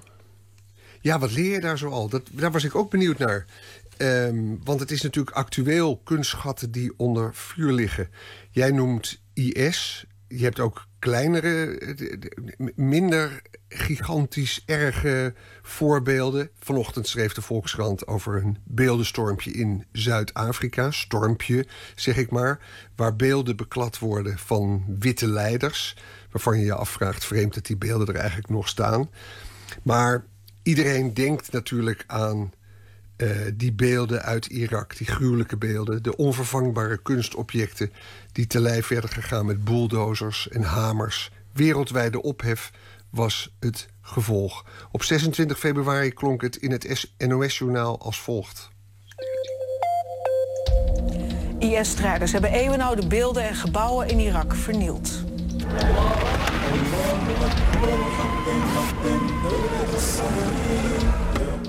Een van de belangrijkste archeologische vindplaatsen van Irak. De oude ruïnestad Nineveh bij Mosul. 4000 jaar oud en ooit de hoofdstad van het Assyrische Rijk. Strijders van Islamitische Staat maakten de korte metten mee... en hebben de stad grotendeels verwoest. Stadsmuren zijn opgeblazen en eeuwenoude beelden kapotgeslagen. Ja, Anton, in, in dat geval is het echt een oorlogsdoel. Het, het vernietigen van kunst. Want ze willen eh, onze beschavingsvorm eh, te lijf gaan. En hoe doe je dat beter dan de symbolen van die beschaving? Datgene waarvan iedereen zegt: dit is van zo'n schoonheid en eh, schaarsheid. Dit is boven alles verheven. Dat als eerste kapot te maken. Nu is de vraag: wat kun je daartegen doen? Ja, wat kan je daartegen doen? Ehm, ik heb daar onlangs een interessante uitzending bij de NTR eh, over gehoord. De kennis van nu. En daar hoorde ik voor het eerst eigenlijk over deze training die er gegeven werd. ehm, die nu bezig is. Een training georganiseerd door de UNESCO, onderdeel van de Verenigde Naties. En vandaag sprak ik Koosje Spits. Zij is de, coördinatie, de coördinator die die training helemaal begeleidt. Eh, en haar heb ik gesproken om dit soort vragen te stellen. Allereerst vroeg ik, die, die cursus is nu even aan de gang, hoe het gaat met die cursus. Het gaat heel goed. Uh, we zijn op 30 maart, uh, jongsleden zijn we begonnen. Er zijn op dit moment uh, 22 deelnemers die uit, aan deze cursus meedoen. Waarvan grotendeels deelnemers uit ramp- en conflictgebieden. En dat zijn mensen die dus overwegend um, te, ja, eigenlijk te maken hebben in hun, uh, nou, dagelijkse leven met een vorm van spanning. Dat kan zijn een verhoogd risico op rampen of uh, sprake van echte conflict. Dus we hebben deelnemers uit onder andere bijvoorbeeld Syrië, Mali, maar ook uit de Filipijnen. En die zijn nu net anderhalve week bezig. En ze leren eigenlijk alles en nog wat, je kunt het gek niet bedenken, maar alles wat te maken heeft met het beschermen van erfgoed voor, tijdens en na een ramp of conflict. En dat is een, uh, een hele waardevolle ervaring. En je ziet dat ze ook heel erg van Nederland uh, genieten. Veel ervaring opgedaan, uh, ook wat betreft onze Nederlandse kennis en kunde. Van Nederland genieten, wat bedoel je dan specifiek? Nou, we hebben een ontzettend intensief programma. waarbij we dus heel veel praten over de negatieve effecten en de impact van uh, nou, van een ramp of een conflict. Uh, en we proberen ze daarom ook iets mee te geven van wat er in Nederland te zien is. Dus bijvoorbeeld hebben ze morgen een oefening in een vervallen oude molen. En ja, dat is natuurlijk wel een typisch voorbeeld van de Nederlandse architectuur. En gelukkig is het weer ons ook nog wel positief gezien. Ja, het klinkt als een uh, gezellige cursus, terwijl de barbaren aan de poorten rammelen om, om nog meer schaars uh, erfgoed te vernietigen in de wereld. Helpt zo'n ja. zo'n cursus nou wel iets? Ik bedoel, is dit nou wel uh, de weg? Ja, ik heb het gevraagd. 22 types die hier in Holland een programma afwerken. Hoe effectief is zoiets, hè? vraag je je af. Ik vroeg het ook aan Koosje Spits. Nou, ons programma staat heel erg in het teken van train the trainers. De deelnemers die hier aan meedoen, die nemen op hun manier kennis mee. Het is een uitwisseling van kennis en ervaringen. En gelijkertijd nemen ze de opgedane kennis en vaardigheden... die zij de komende weken in Nederland uh, opdoen, ook mee terug naar huis. Ze worden aangemoedigd om in eigen land de kennis weer over te dragen. Dat betekent dat sommigen gaan workshops geven. Andere mensen gaan bijvoorbeeld verbeteren van calamiteitenplannen. Uh, werken aan uh, managementplannen voor bijvoorbeeld museale instellingen... Nou, en deze kennis die stopt dus niet hier. Het is niet zo dat Nederland hè, na vier weken in Amsterdam te hebben gezeten... vervolgens gezegd wordt, nou dankjewel, dat was het. Nee, ze kunnen ook in eigen land deze kennis uh, voortzetten. Het Prins Klaus Fonds heeft al aangegeven hè, bij uh, goede projecten te willen nadenken over uh, financiering... om dus deze projecten verder te ondersteunen. Um, en het doel is echt om te zeggen van nou, we proberen hun nu zoveel mogelijk mee te geven. Het is onmogelijk om in vier weken alles te leren, maar zoveel mogelijk zodat ze dat straks in eigen land uh, ook weer kunnen overbrengen aan hun eigen netwerk, directe collega's, maar ook culturele instellingen en overheden waar ze in eigen land mee te maken krijgen. Dat klinkt plausibel, hè? dat je een, een cursus geeft aan iemand die dan een soort beleidsmedewerker is in Mali of eh, in Syrië. En die dat dan ook weer omzet in nieuwe cursussen. Maar wat leren ze daar nou eigenlijk? eh, vroeg ik ook nog. Wat wordt er geleerd tijdens deze training? Allereerst is het basiskennis. Wat ze nu meekrijgen is absoluut niet high-tech. Want straks moeten ze in eigen context, met de beperkte middelen die ze hebben, in zeer complexe omstandigheden, eh, hè, hun werk kunnen doen. En redden eigenlijk wat er te redden valt. En beschermen wat je kunt beschermen met wat je voorhanden hebt. Dus het is echt basic. Dus hands-on. Dat is wat ze meekrijgen. Maar dat is uiteindelijk gewoon wel het meest effectief in zulke omstandigheden wanneer er gewoon directe actie nodig is. Daarnaast, wat heel belangrijk is, is dat je ook zelfvertrouwen meegeeft. Deze mensen die hè, hebben een unieke kans om in Nederland eh, hè, samen in een internationaal netwerk kennis op te doen, ervaringen op te doen. En het vraagt ook leiderschap om in bepaalde situaties de, hè, keuzes te kunnen maken en prioriteiten te kunnen stellen. En als je dat in ontzettend ingewikkelde omstandigheden kunt doen, eh, nou ja, dat is heel erg waardevol. En we willen ook mensen het gevoel geven dat zij hè, die, die kennis en in, kunde in huis hebben. En dat, ze, ja, en dat ze dus in staat zullen zijn om in, eh, in eigen land, eh, ook in zeer complexe omstandigheden, goede beslissingen te nemen. Al dus eh Koosje Spits van eh, UNESCO, eh, specialist op het gebied van conflict, crisis en illegale handel in culturele objecten. Anton de Goede, dank je wel. En een goede nacht. Ja, dag Pieter. Dank je. Jolene, het was een grote hit van Dolly Parton over een vrouw die bang is dat haar man wordt afgepakt door de iets wat knappere Jolene. Het is ehm, uitgevoerd dit keer door de Noorse zangeres Susanna Wallamrut. En die heeft een album gemaakt, Melody Mountain, met alleen maar liedjes van anderen. En het zijn eh, echt klassiekers, stuk voor stuk. Eh, liedjes van ACDC tot Kiss tot eh, Joy Division, Bob Dylan en dus ook Dolly Parton.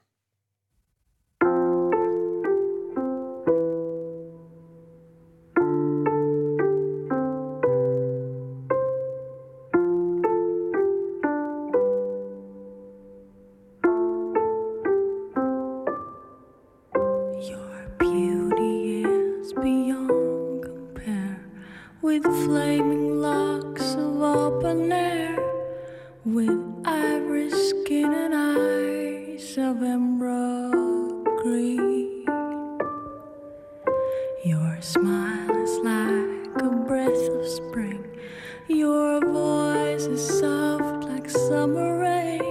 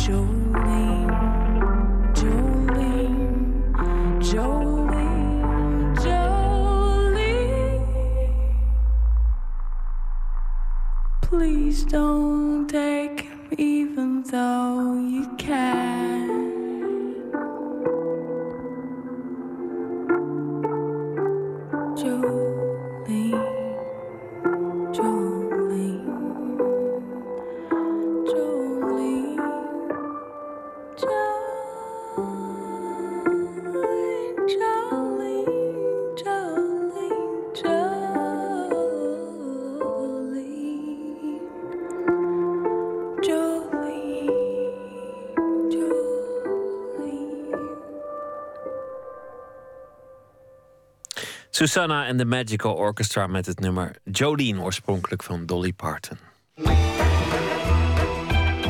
Nooit meer slapen.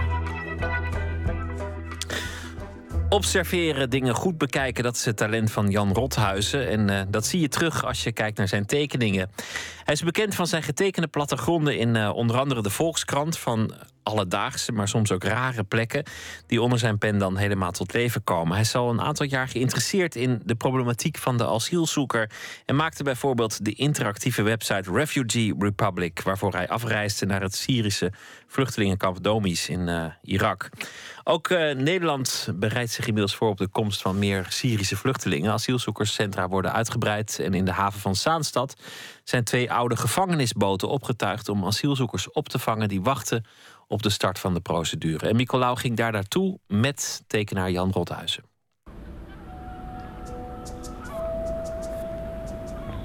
Het opschrijfboekje gaat uit de tas. Ja, opschrijfboekje.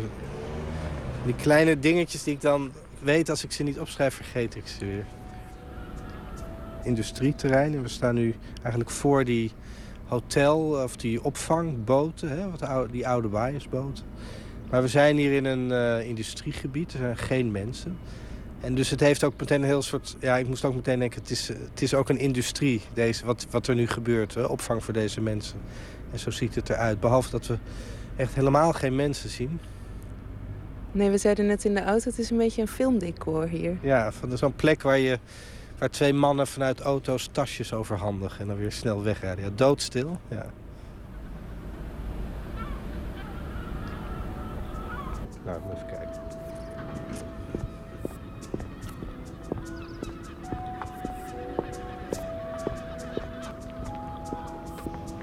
Blauwe containers, wat zou dat zijn?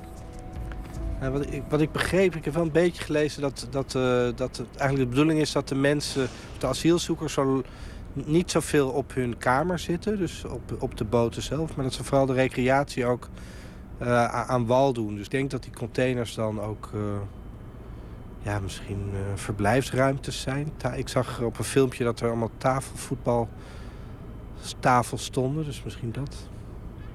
Er zit wel een behoorlijk groot hek omheen met veel prikkeldraad. Ja, prikkeldraad. Ja. En dit is ook, je hebt verschillende soorten. Je ziet ook, je hebt prikkeldraad dat is gemaakt voor dieren. Dat zijn van die eh, puntjes. En dit is prikkeldraad dat is gemaakt voor men- mensen. Er zitten mesjes op. Dus het is ook.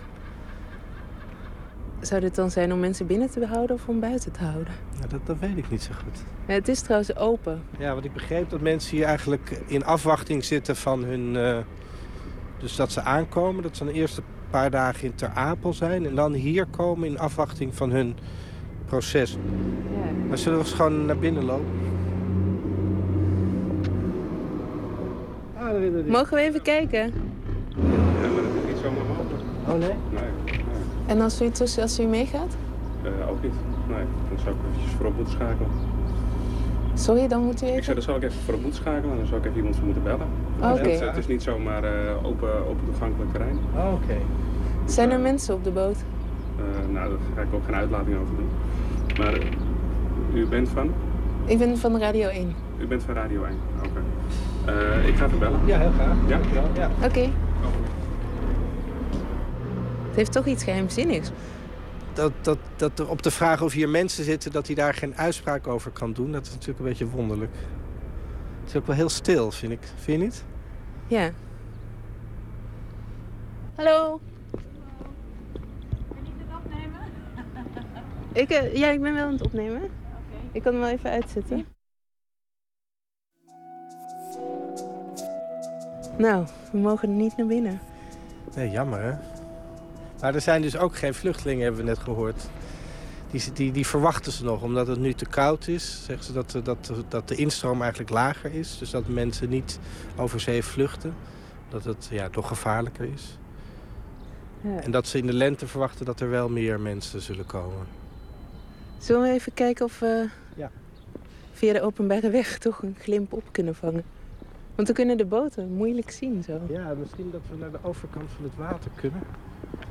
Hier is ook een groot hek met nog meer prikkeldraad. De kacheltjes die branden wel. Ziet zo van dat, eh, zie je bij die schoorsteentjes zie je wel zo'n soort warme luchten uitkomen. Maar het is, de schaal vind ik wel indrukwekkend. Het is heel groot. Wat ik wel mooi vond van haar, dat zij ja, ze kunnen morgen komen. Dus dat het ook een soort eh, en net als het weer, je weet nooit wanneer het precies eh, hè, wanneer het gaat gebeuren. Maar dat, het- dat je wel voelt van ze zijn er klaar voor. Alles staat paraat. Ja, opperste staat van Opper- paraat. Ja, precies. Ja. Ik had even op de plattegrond gekeken. Volgens mij kan je er bijna recht tegenover Oh ja? staan, toch? Dat dropje? Ja, tuurlijk.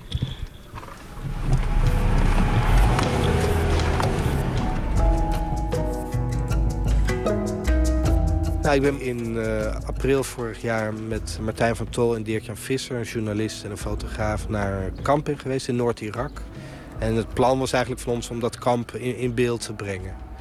En eh, daar hebben we een, web, een webdocumentaire van gemaakt. Dus een interactieve documentaire waarmee je verschillende personages kan volgen... en verschillende routes kan volgen in het kamp. Ja, het is een website en als bezoeker ja, waan je je bijna in dat kamp. Omdat je mensen, verhalen van mensen krijgt. Je ziet jouw tekeningen van tenten. Je, je hoort het geluid, wat Ja. heel belangrijk is voor de... Ja, wat voor sfeer dat daar is. Ja, ja en het is.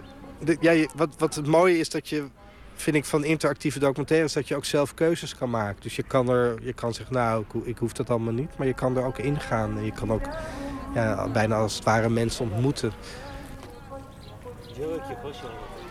Waarom wilde je daar zo graag naartoe?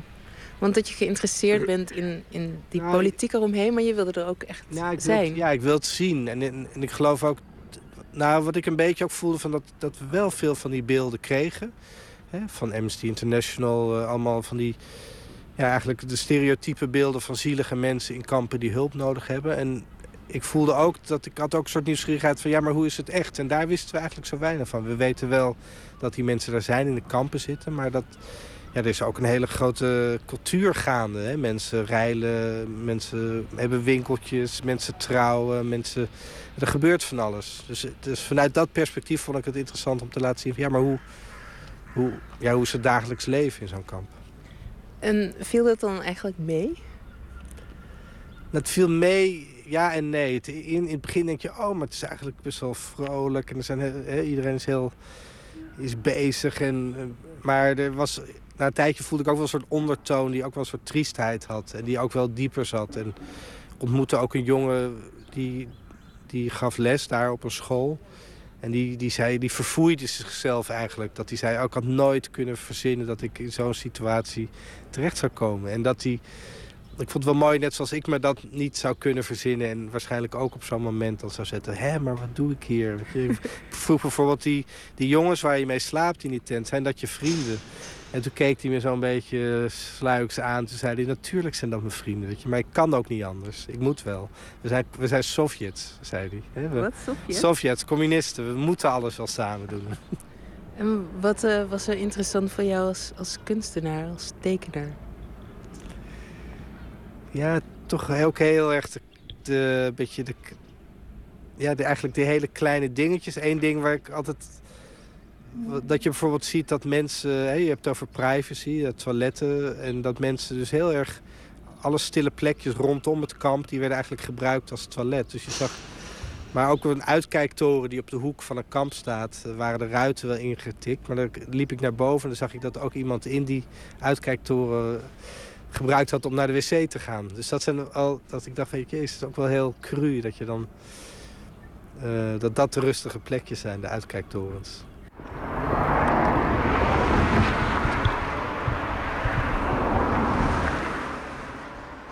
Staat hier een bordje betreden op eigen risico. Ja, het, ook, het ziet er ook wel heel oud uit, maar er liggen wat planken over. Volgens mij kunnen we daar wel overheen lopen.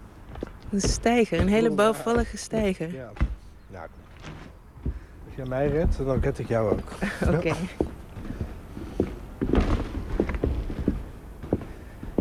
Nou, zie je de boten liggen inderdaad. Ze zijn groot, zeg. Kijk, een soort flatgebouw, maar dan op zijn kant. Zijn er parallellen als je hier zo eh, om je heen kijkt met daar? Nou, wat jij net al noemde, dat vind ik wel mooi dat je zegt... Er, er staan allemaal hekken omheen. En eh, eh, zijn die hekken nou om de mensen binnen te houden... Of, de men, of, of is het om de mensen buiten te houden? Weet je, dat, die, die omkering. Nou ja, wat je, de parallellen wel. Hier zie je ook allemaal containers staan. Dus alles is eigenlijk prefab. Alles is een soort van eh, modules. Tijdelijk. Ja, zien. Ja. Je bent ooit begonnen, vertelde je me, met het maken van eh, modernistische, hele strakke schilderijen. Terwijl je werk lijkt steeds meer te neigen naar journalistiek. Of met een journalistieke inslag. Je Ja. publiceert ook in kranten bijvoorbeeld. Eh, hoe is dat? eh, waarom voel je je daar zo prettig bij? Nou, ik, ik, ik heb wel heel erg geprobeerd om een soort kunstenaar te zijn... die, die een wereld creëert vanuit zijn atelier. Hè? Het, soort, hè? Dat is het klassieke beeld van kunstenaar die zich afzondert... en een eigen wereld creëert. Maar ik merkte gewoon dat ik me eigenlijk veel meer op mijn plek voelde... maar ook, ook dat ik een veel rijkere ervaring had als ik juist wel buiten was... en, en in interactie aanging met mensen en eh, plekkenbezoek. Dus dat is, dus dat, dat is eigenlijk een beetje zo veranderd. Dat ik dacht, ja, ik moet niet iemand zijn die, eh, die in een atelier wacht tot er iets gebeurt. Maar je- ja, ik wil naar buiten, de wereld in. Als ik zeg dat ik als een tekenaar of een kunstenaar ergens naar binnen wil... dan is het eigenlijk vaak minder bedreigend. Dus dan kom ik ook wel... Ik, kon, als kunstenaar kon ik wel bijvoorbeeld naar het Grenshospicium op Schiphol gaan. Terwijl fotografen eh, niet naar binnen mochten. Journalisten eigenlijk ook liever niet. Dus het is ook... Dus, dus het voelt voor mij ook wel als een soort hele bevoorrechte positie om als kunstenaar in het leven te staan. In Nederland zitten die asielzoekerscentra... Je struikelt er nooit over, want het ligt altijd op plekken waar je nooit komt. Dit, dit is ook zo'n plek. Wie gaat hier nou naartoe? Alleen wij vandaag echt. Er komen hier zelfs geen asielzoekers. Emmy Colau was dat eh, op pad met kunstenaar Jan Rothuizen. De documentaire Refugee Republic, interactief is die zelfs, is te bekijken via de Volkskrant website. Refugee Republic erachteraan. Morgenavond spreekt Rothuizen op een avond georganiseerd door Droogdesign over een uitvinding van IKEA, speciale platte zelfbouwpakketten met daarin plastic behuizing voor in vluchtelingenkampen. Het eh, is in Amsterdam en publiek is welkom. Jesse Malin die speelde onder meer met eh, Bruce Springsteen en Ryan Adams samen als sessiemuzikant. En eh, voor zijn nieuwe soloalbum heeft hij zelf hele interessante gastmuzikanten bij elkaar geschraapt. Bijvoorbeeld leden van MC5 en eh, de gitarist van R.E.M., Peter Buck. Het nummer dat we draaien is van Jesse Malin en heet The Dreamers.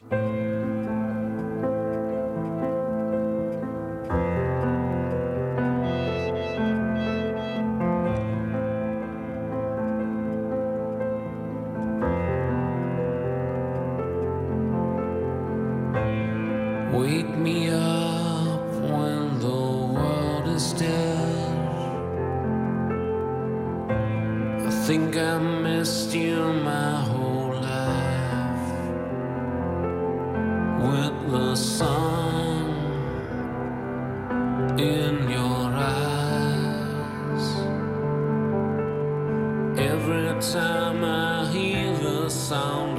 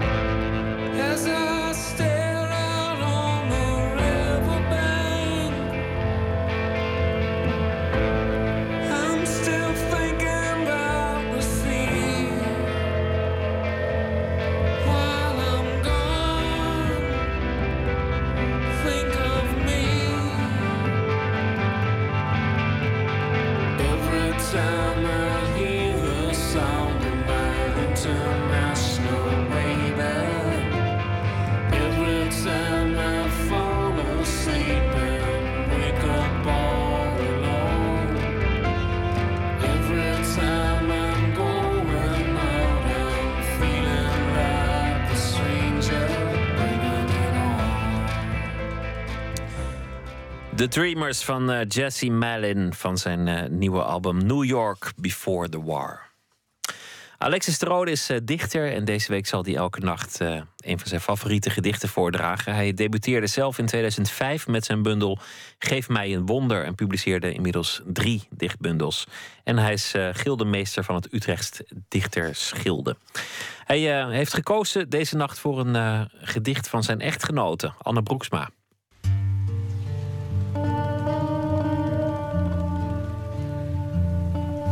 Het gedicht wat ik eh, deze nacht ga voorlezen is van Anne Broeksma. Ehm, Anne Broeksma is een jonge dichteres die eh, afgelopen jaar is gedebuteerd met de bundel Regen Kosmos Kamerplant. En niet geheel toevallig is zij ook mijn wettige echtgenote. Ze stond eh, als model op de voorkant van mijn derde bundel met een mand vol koekoeksklokken. Dat was eigenlijk een beetje bedoeld als aankondiging van let op, hier komt nog een dichter aan. Want ik wist toen al dat zij een heel talentvolle dichteres was. Of dichter. En eh, daarom ben ik ook met haar getrouwd natuurlijk. Anders had ik dat nooit gedaan. En ik vind haar gedicht heel goed. Ik heb er eentje uitgezocht die mij bijzonder aanspreekt. Dit gedicht heet... Het is belangrijk om in een saaie omgeving te leven.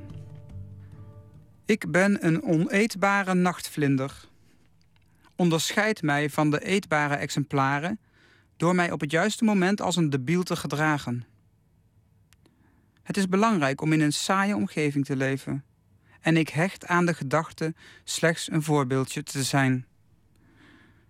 Er lopen mensen rond die het recht op retour achter hun ogen dragen. En tegelijkertijd een vlag planten op elke vierkante centimeter groei. Het gaat erom niet naar het licht te willen vliegen. Niet de zoveelste sukkel te zijn die in de zon verdwijnt. Een gedicht van eh, Anne Broeksma, voorgelezen door haar echtgenoot Alexis de Rode. Dit was Nooit meer slapen voor deze nacht. Morgen zijn we er weer na middernacht. Dan is eh, mijn gast Sylvana Simons. En eh, nou ja, wat doet ze is zo eh, veelzijdig als haar opdrachtgevers. Van NRC Handelsblad tot de Playboy. Van eh, de IT tot eh, Radio 6 en de NTR. En we gaan het hebben over haar nieuwe muzikale talkshow Sylvana's Soul Live. Dat morgen voor nu een hele goede nacht. En straks op NPO Radio 1 Kees Dorrestein van de VARA met Top Radio. Graag weer tot morgen.